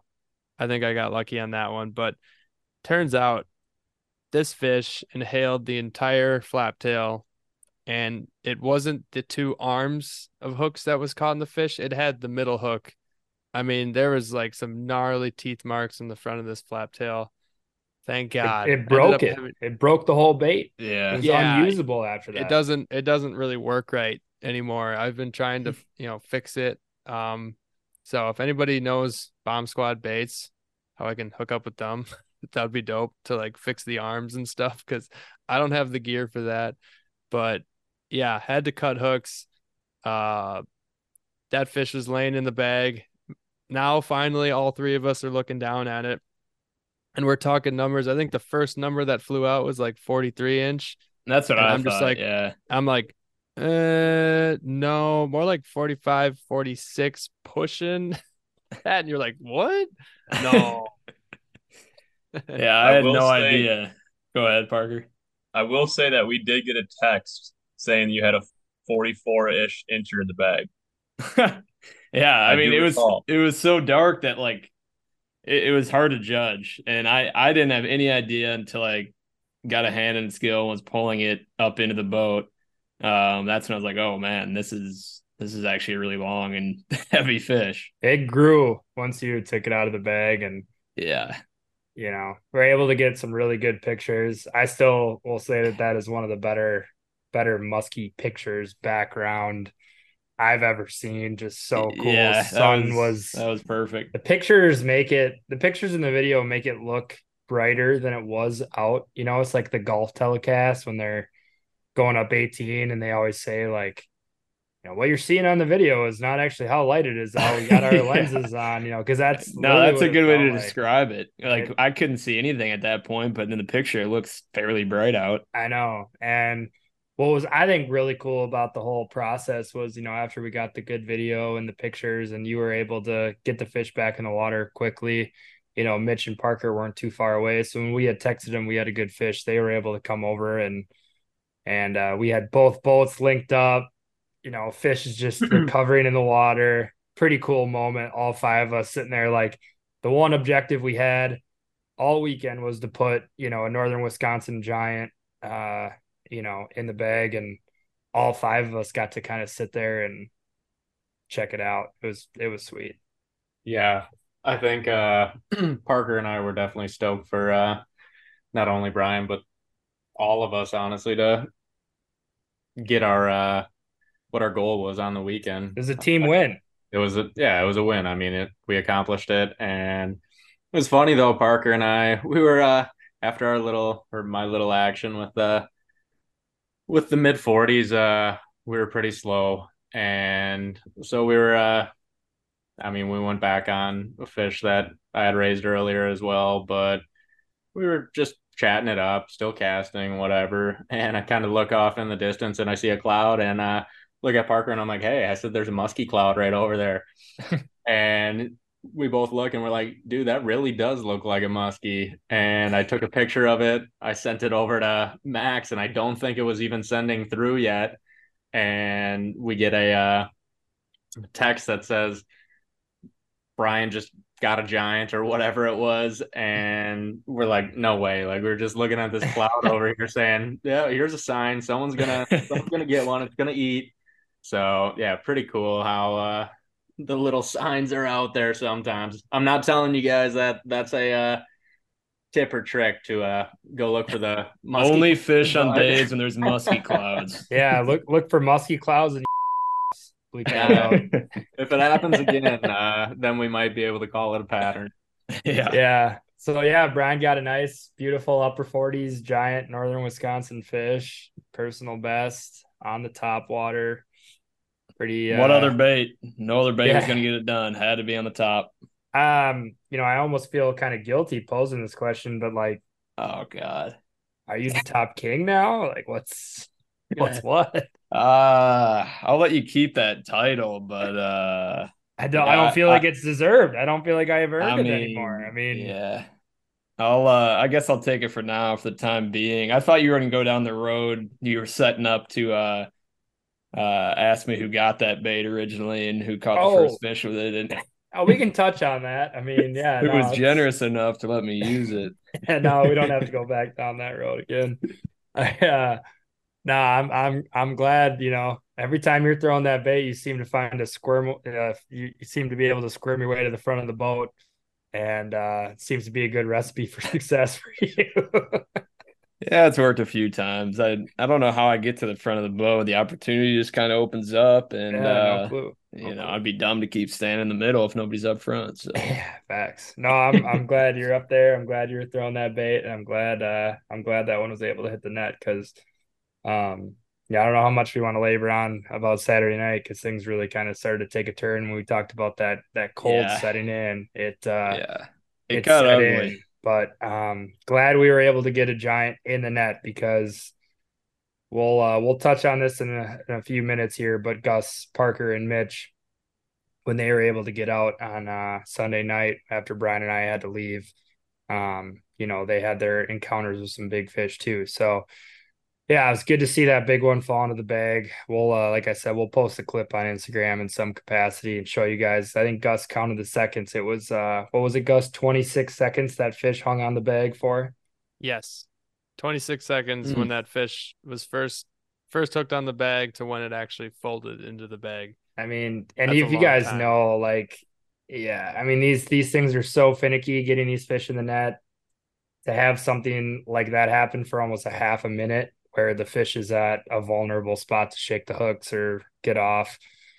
You know, it's just it's a miracle that that thing had that thing flop the right way, and that's truly the bounces that we talk about in musky fishing as a whole, right? Like sometimes things shake your way, and sometimes they don't. And that was finally one where it it truly did shake our way because more times than not, I feel like that that fish, especially if you see the video, there's multiple times where that fish, if it it is unhooked, it's gone. You know, it's not falling in the bag, especially when that net was vertical and no one had the handle. Yeah, that was. I'm very thankful that ended up working out. Now that I know how big the fish was, but uh, yeah, that was incredibly fun. Um, and then yeah, we kind of got humbled again per usual over the next few hours. We stuck it out to try and fish, you know, the first part of the major. Um, I think we fished maybe an hour of it, and then uh, ended up. I mean, I don't think you guys, uh, Mitch or Parker, got any action either, but we we fished. I mean, it was super super cool to be out there fishing because there like the amount of fog, dew, whatever you want to call it, that was coming off the water was crazy. Like uh, every five minutes that went by, it seemed like it would double in thickness. And uh, anytime we turned our head headlamp on, like our distance we could see out was getting shorter and shorter, and all of a sudden we were just kind of surrounded by this wall of fog. Um, it felt kind of like creepy to where you know you'd expect to get crushed by a fish any second, but wasn't happening. We eventually got uh, scared off the water by beavers instead. So I thought we were like gonna be at the opening scene of like one of a horror movie or something. yeah, here come the Oh. beavers. Horror, yeah, I was about to say Scooby Doo, but you know, horror film works too. But yeah, let me tell you what, I am happy that we were sticking together. Like if I was out solo on a night like that, that would be really creepy. I don't think I would have Mm. been Oh, able yeah. to stay out there.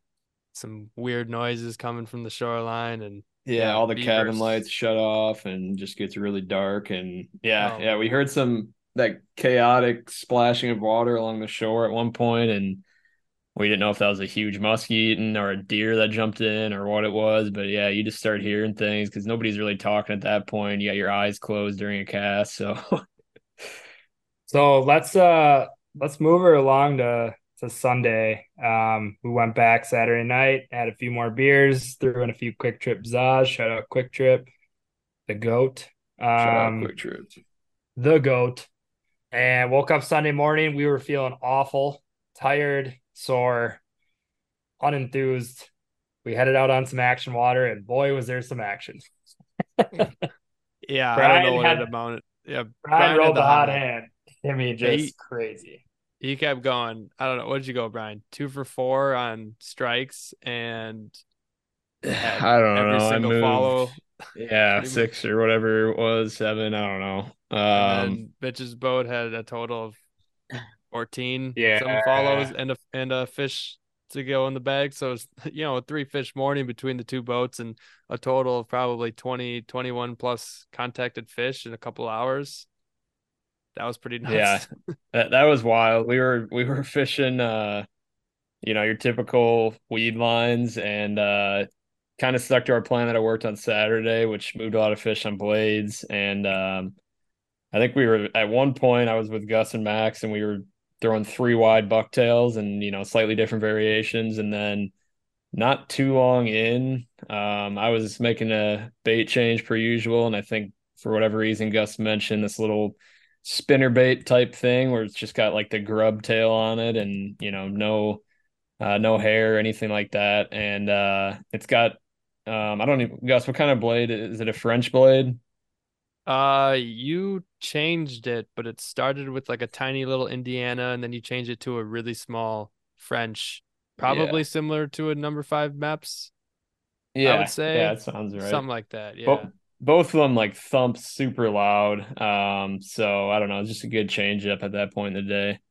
So yeah, I threw on this bait and then yeah, like I said, moved six or seven fish, caught uh, a nice tiger muskie, caught like a 30 inch muskie.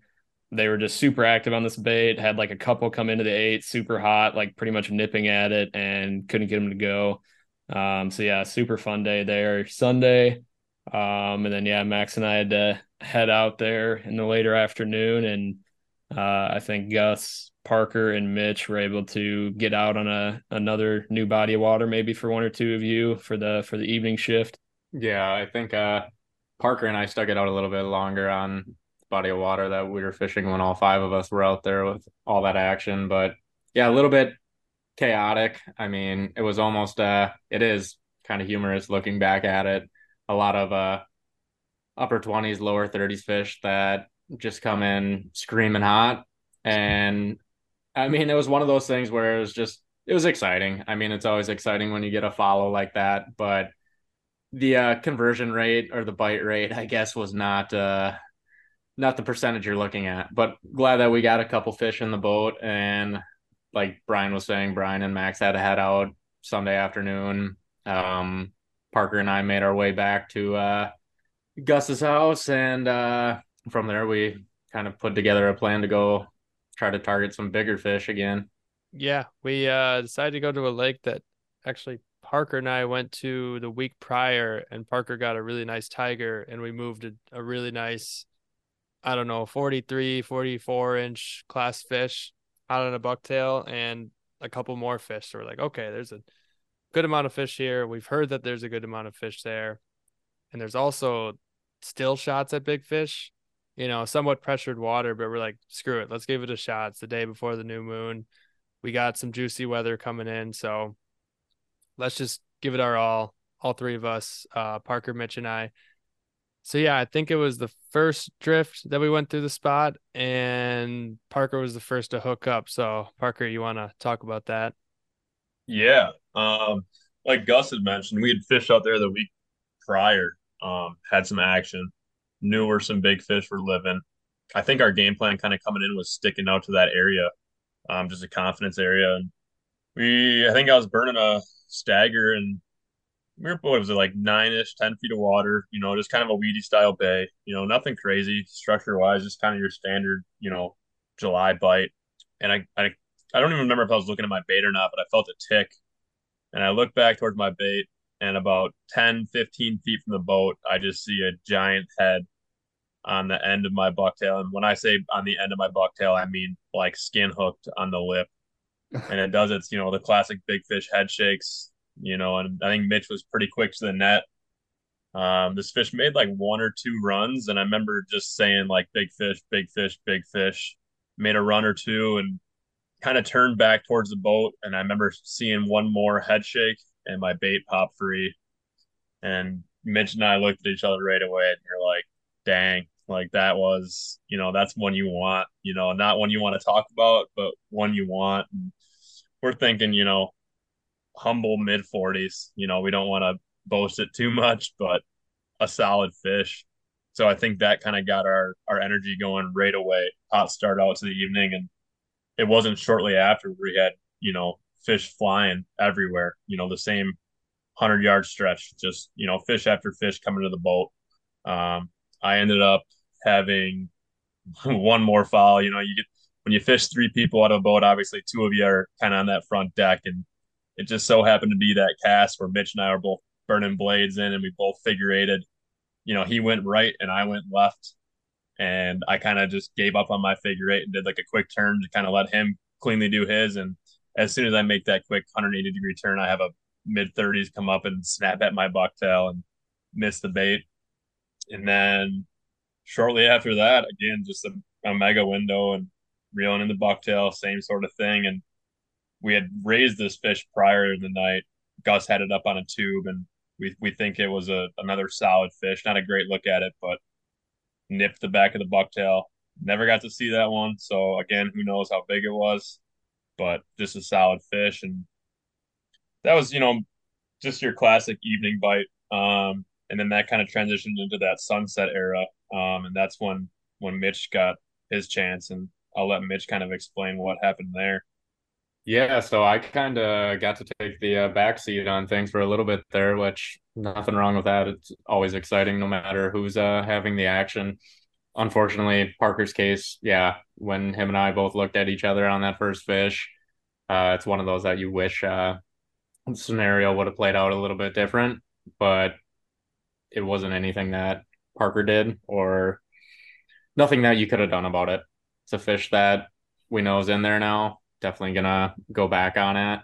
Yeah, mine went back to uh bait that had been moving fish for me and uh multiple other guys all weekend. Go with that seven nine trigger and and just kind of burning it, trying to figure out if they wanted speed or what they wanted. And all I remember is I feel a little it was almost like a perch bite. Like honestly, it, just a little tick on the end of the uh bait and get a good hook set. I mean, I was able to look back on video with Gus and hook set was fine, but I think almost the same situation as Parker there where just didn't get hooks where you would want it on that fish.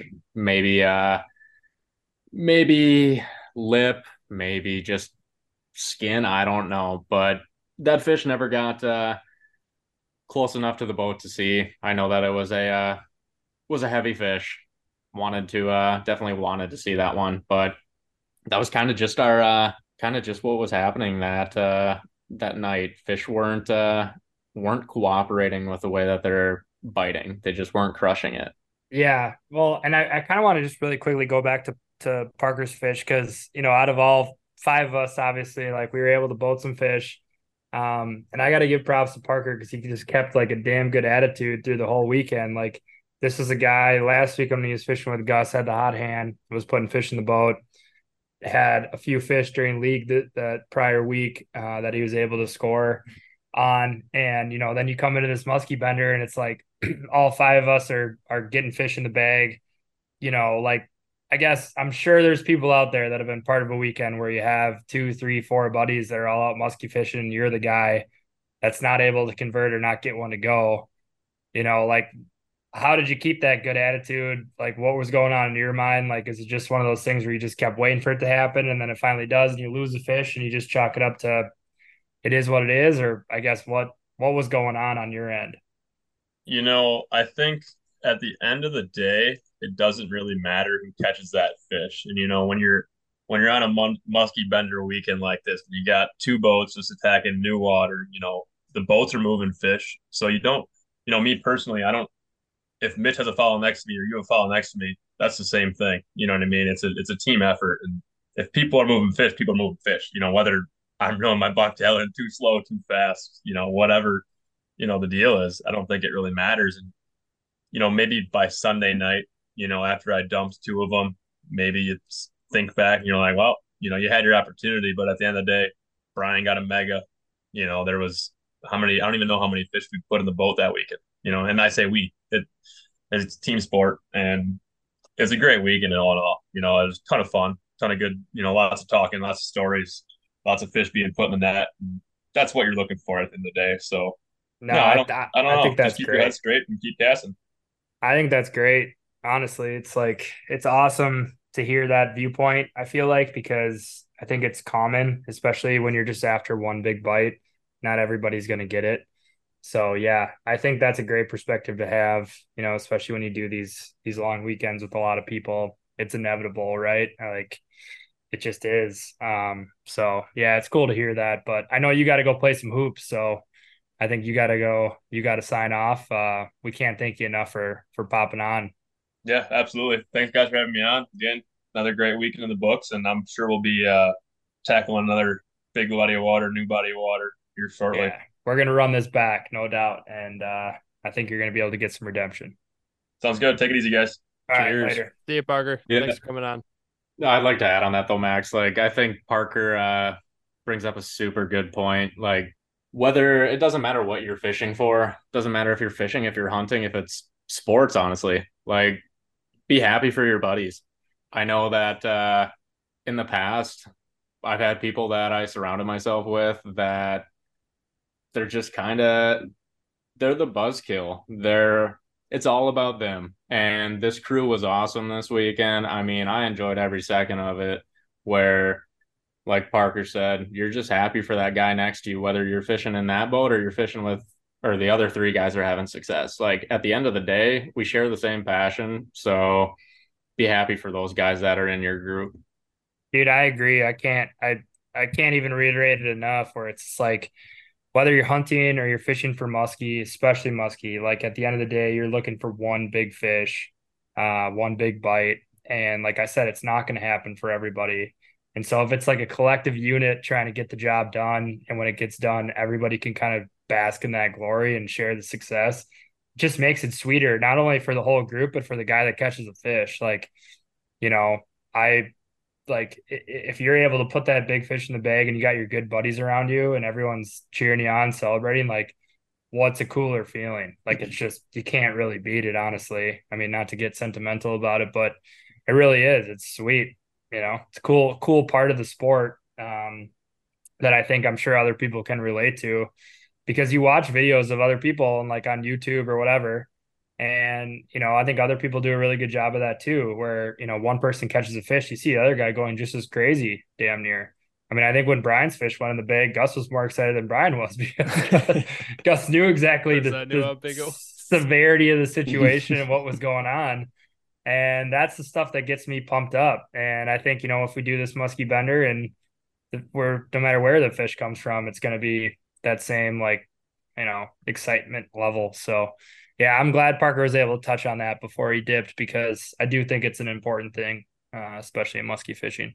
Yeah, I agree there. Parker's mindset, his whole positivity on the weekend, even though he wasn't able to boat one, was just like spot on for like anybody going out musky fishing because you know how how difficult it is to bring a fish into the boat. It's always a team sport.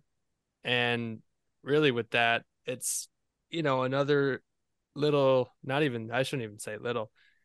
That is like the reason or big reason that I kind of went into guiding is for the excitement of other people catching fish and kind of go into new people catching fish. So, I mean, getting a big fish in the boat, team effort, that it's, it was so much excitement going around the whole weekend. The, bo- as they say, the boys were buzzing after that one But yeah, and the, rest boys of the buzzing. weekend.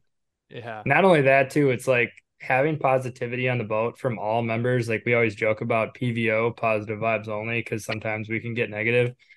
But when It's shit okay to starts get getting down bad. yeah, it's okay, but like definitely when things are down bad, it, it you know, it feels off, it feels wrong. If people are able to continue to keep a positive mindset when they're musky fishing, it's gonna put like Mitch was saying back, like even on our first night, like when you have confidence, you're fishing it better.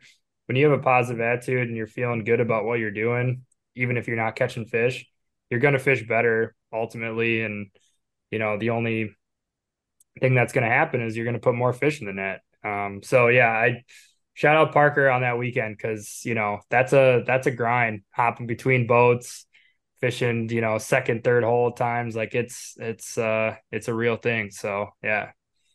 All right, so yeah, it was uh overall it was just an awesome weekend. Um, couldn't have asked for a better crew. Definitely to run this back, whether it's this fall at some point or try to you know hit hit another weekend uh, next summer. But um, I know Mitch, you got you got uh, some stuff on your agenda tonight. We've kept you for a long time, so we can't thank you enough for coming back on or uh, coming on uh, for the first time. We'll have to have you back on throughout the season to kind of check in and see how your your stuff is going. Um, anything you you know else you want to touch on with uh, the potential future guiding or anything else you got going on right now? Uh, no, for sure. Thanks for having me. I mean, phenomenal weekend. Definitely one for the memory bank. Uh, look forward to running that back. Hopefully this fall or even sooner. Who knows? But yeah, I'm uh gonna see what's in the cards. Maybe uh don't know about this year, but next year I would like to uh dabble a little bit into uh into that guiding game. Just uh everything we talked about tonight, experiencing uh emotions, raw emotion. I mean, that's something that you can't put a price tag on that when you see a buddy or you see family member that gets to uh catch a fish and see that pure excitement, enjoyment that they get to express. That's uh that's the best feeling that there is. That's the most rewarding thing that you could ask for. But other than that, um, no, like always, appreciate it. I appreciate uh, the Manti residents letting me uh, crash up there, and uh, Mama and Papa Manti always uh, providing a nice roof over the head and some solid food. Yeah, always. And yeah. hey, real quick, you got some pretty sweet merch out there. I don't know if you have like a line or if you just make them individually for people, but do you want to talk about that at all? Because I know um, I need to get my hands on one of those sweatshirts, but they're pretty sweet. Yeah, for sure. Uh, besides musky fishing, uh, duck hunting is definitely a huge passion of mine. Um, kind of came up with just a uh, fun little uh, name for a uh, I don't know for my little crew or whatever. I guess whoever wants to come with, I'm always open to go with new people for hunting and that. But yeah, foul language outdoors. You can look me up on Facebook. That's F O W L language. But yeah, we got sweatshirts and uh, hats that I think it's a pretty sweet design, if I must say myself. So yeah, it's cool. Yeah, check that out. Um, Instagram, Lundy underscore outdoors if you want to see some more pictures of uh, fish or whatever goes on. Always appreciate that. But yeah, I got some stuff to complete the rest of the night. So probably go walk the dog and get a few chores done. My wife lets me uh, spend time on the water and spend time with the boys. So uh, got to make sure I spend some time with her. Yeah, I gotta log, gotta log the minutes. Feel that. All right. Well, uh, we can't we can't thank you enough for coming on. Um, it was great. So looking forward to the next adventure. For sure. Take care, guys. Thanks. All right. Take care, much. Yeah. Thanks. See ya. Thank you. All right. That kind of wraps up the Muskie Bender weekend. We want to thank Parker and Mitch for coming on the podcast. First first time on.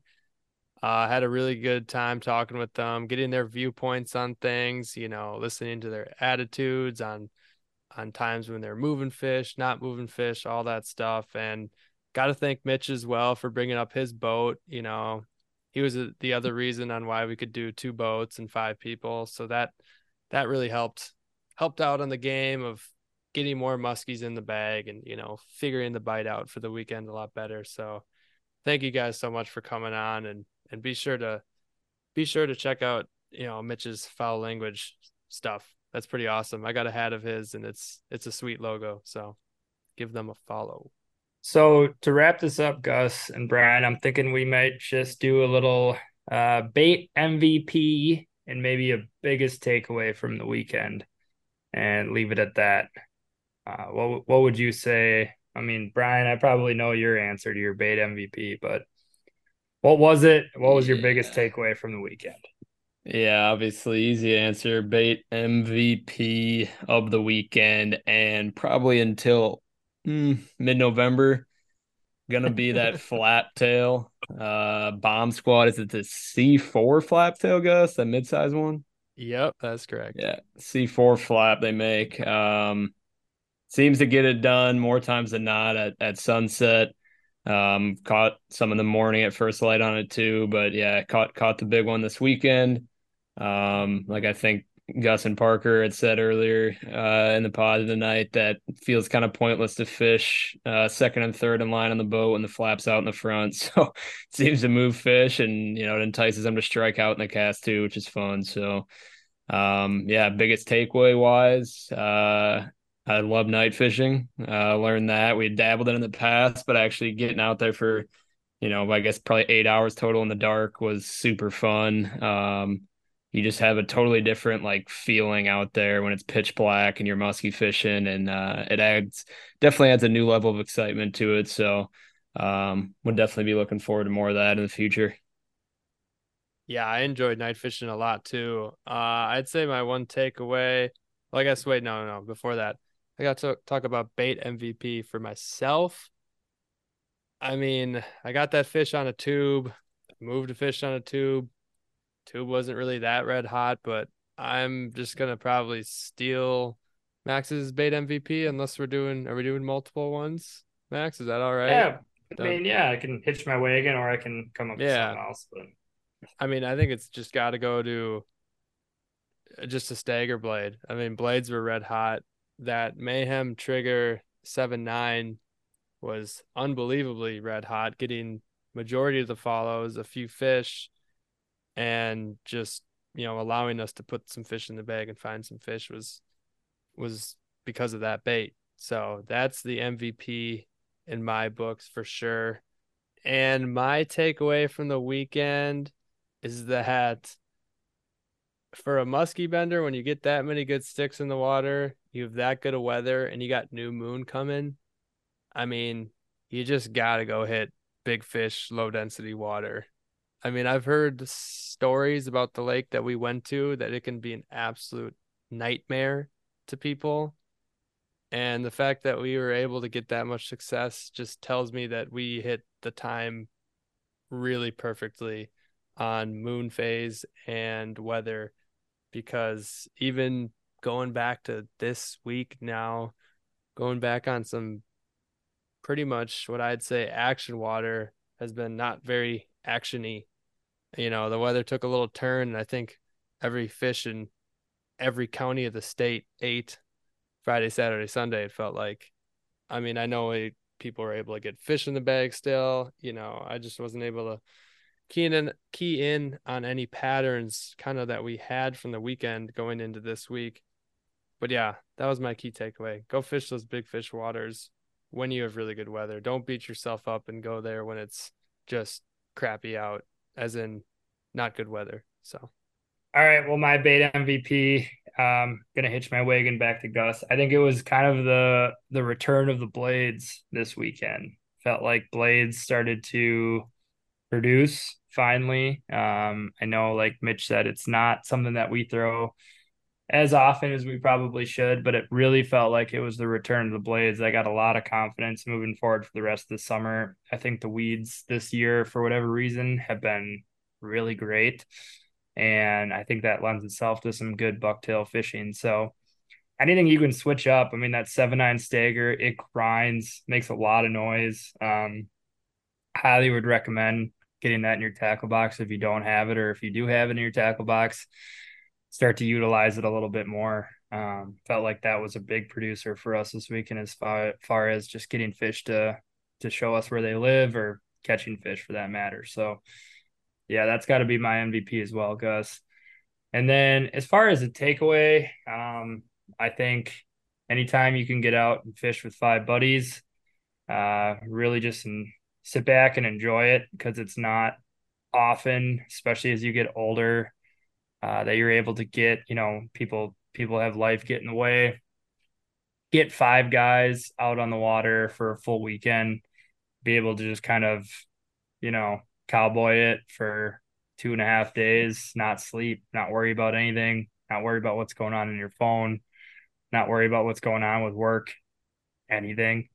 It's just a really good disconnect from reality, honestly. So if you're able to do that, just soak it in as much as you can and enjoy it because yeah, those moments are few and far between, especially as you start to get older and I try to appreciate them more and more. I think it's hard when you're in the moment because you're so locked in and focused, but it always feels like after I take a few days outside of our trip, starts to sink in like especially Monday through Wednesday, you know, you're working, you're like, man, that was pretty cool to be able to do that. So that would be my biggest takeaway. Um, yeah, I uh, I agree on that, especially like we didn't have it this weekend, but you know, we've done a couple of adventures in the last couple of years, but if you can get somewhere to fish, you know, sort of remote bodies of water where there is zero service, like you can't use your phone at all unless it's to take a picture of your fish, that's super nice. Like come the end of the weekend, you just feel so much more refreshed, like a clear mind. You're not staring at your phone at all for, you know, 24, 48 hours. So that always is like a nice bonus too. Like it may seem scary to go into without your phone, but it's it's super nice. Yeah, that disconnect is real and uh charges you up. I mean, I definitely feel like I've just been kind of flying on cloud nine all week after that weekend and lucky enough for me, I'm able to get another weekend in with Gus uh, this upcoming weekend before a little bit of hiatus of muskie fishing, you know, potentially up until almost Vermilion in mid August. So, really just trying to soak in those trips when we're able to do them, uh, especially for the weekend warriors like myself and Brian. It's uh, it's a true treat when we're able to get out there and put some long, you know, log some long hours on the water. Uh, just doesn't really, just doesn't really get much better. So yeah, that's my that's my biggest takeaway yeah, now looking forward, uh, past this Muskie Bender weekend, a lot of weather was moving in and out. It was really random, and and it's Wednesday night as we're recording, and there's still more rain and just miscellaneous up and downs, up and downs, and then we are gonna get looks like a sustained warm up, pretty much. You know, leading into next week with a little bit of slight rain chances, but we're gonna get heat um, doesn't look like a lot of wind actually. So just make sure the body of water you're fishing isn't too hot. I can't imagine it's gonna get too bad up here. It's Wednesday night. I was on the water for just a little bit today. Uh, side note, lost a nice fish. That was a bummer. Fish just continued to hit weird after that Sunday night, it felt like. And the water temps dipped below 70 up here. So they cooled off pretty good. So this sustained heat up could be actually a good thing to kind of pick back up on some, you know, hot and heavy fishing with bucktails and rubber and stuff like that. So look forward to some good classic deep weed edge, deep weed bays fishing, you know, going into this weekend. So hope everybody can get some tight lines this weekend, you know, for all the listeners, you know, first, thank you so much for listening. I really hope you enjoyed the story on our muskie bender. And if you have some cool fish pics, you know, just be sure to send them in. You know, you can send them into uh my social medias or you can send it into the Muskies on Tap Instagram account. Um, so I'll just quick plug those in. Uh, you can find me on Instagram at Suggs Fishing. You can find this podcast Instagram account at Muskies on Tap. Uh, you can also find me on Facebook. You can just add me as a friend or my guide service page, which is Suggs Fishing Guide Service.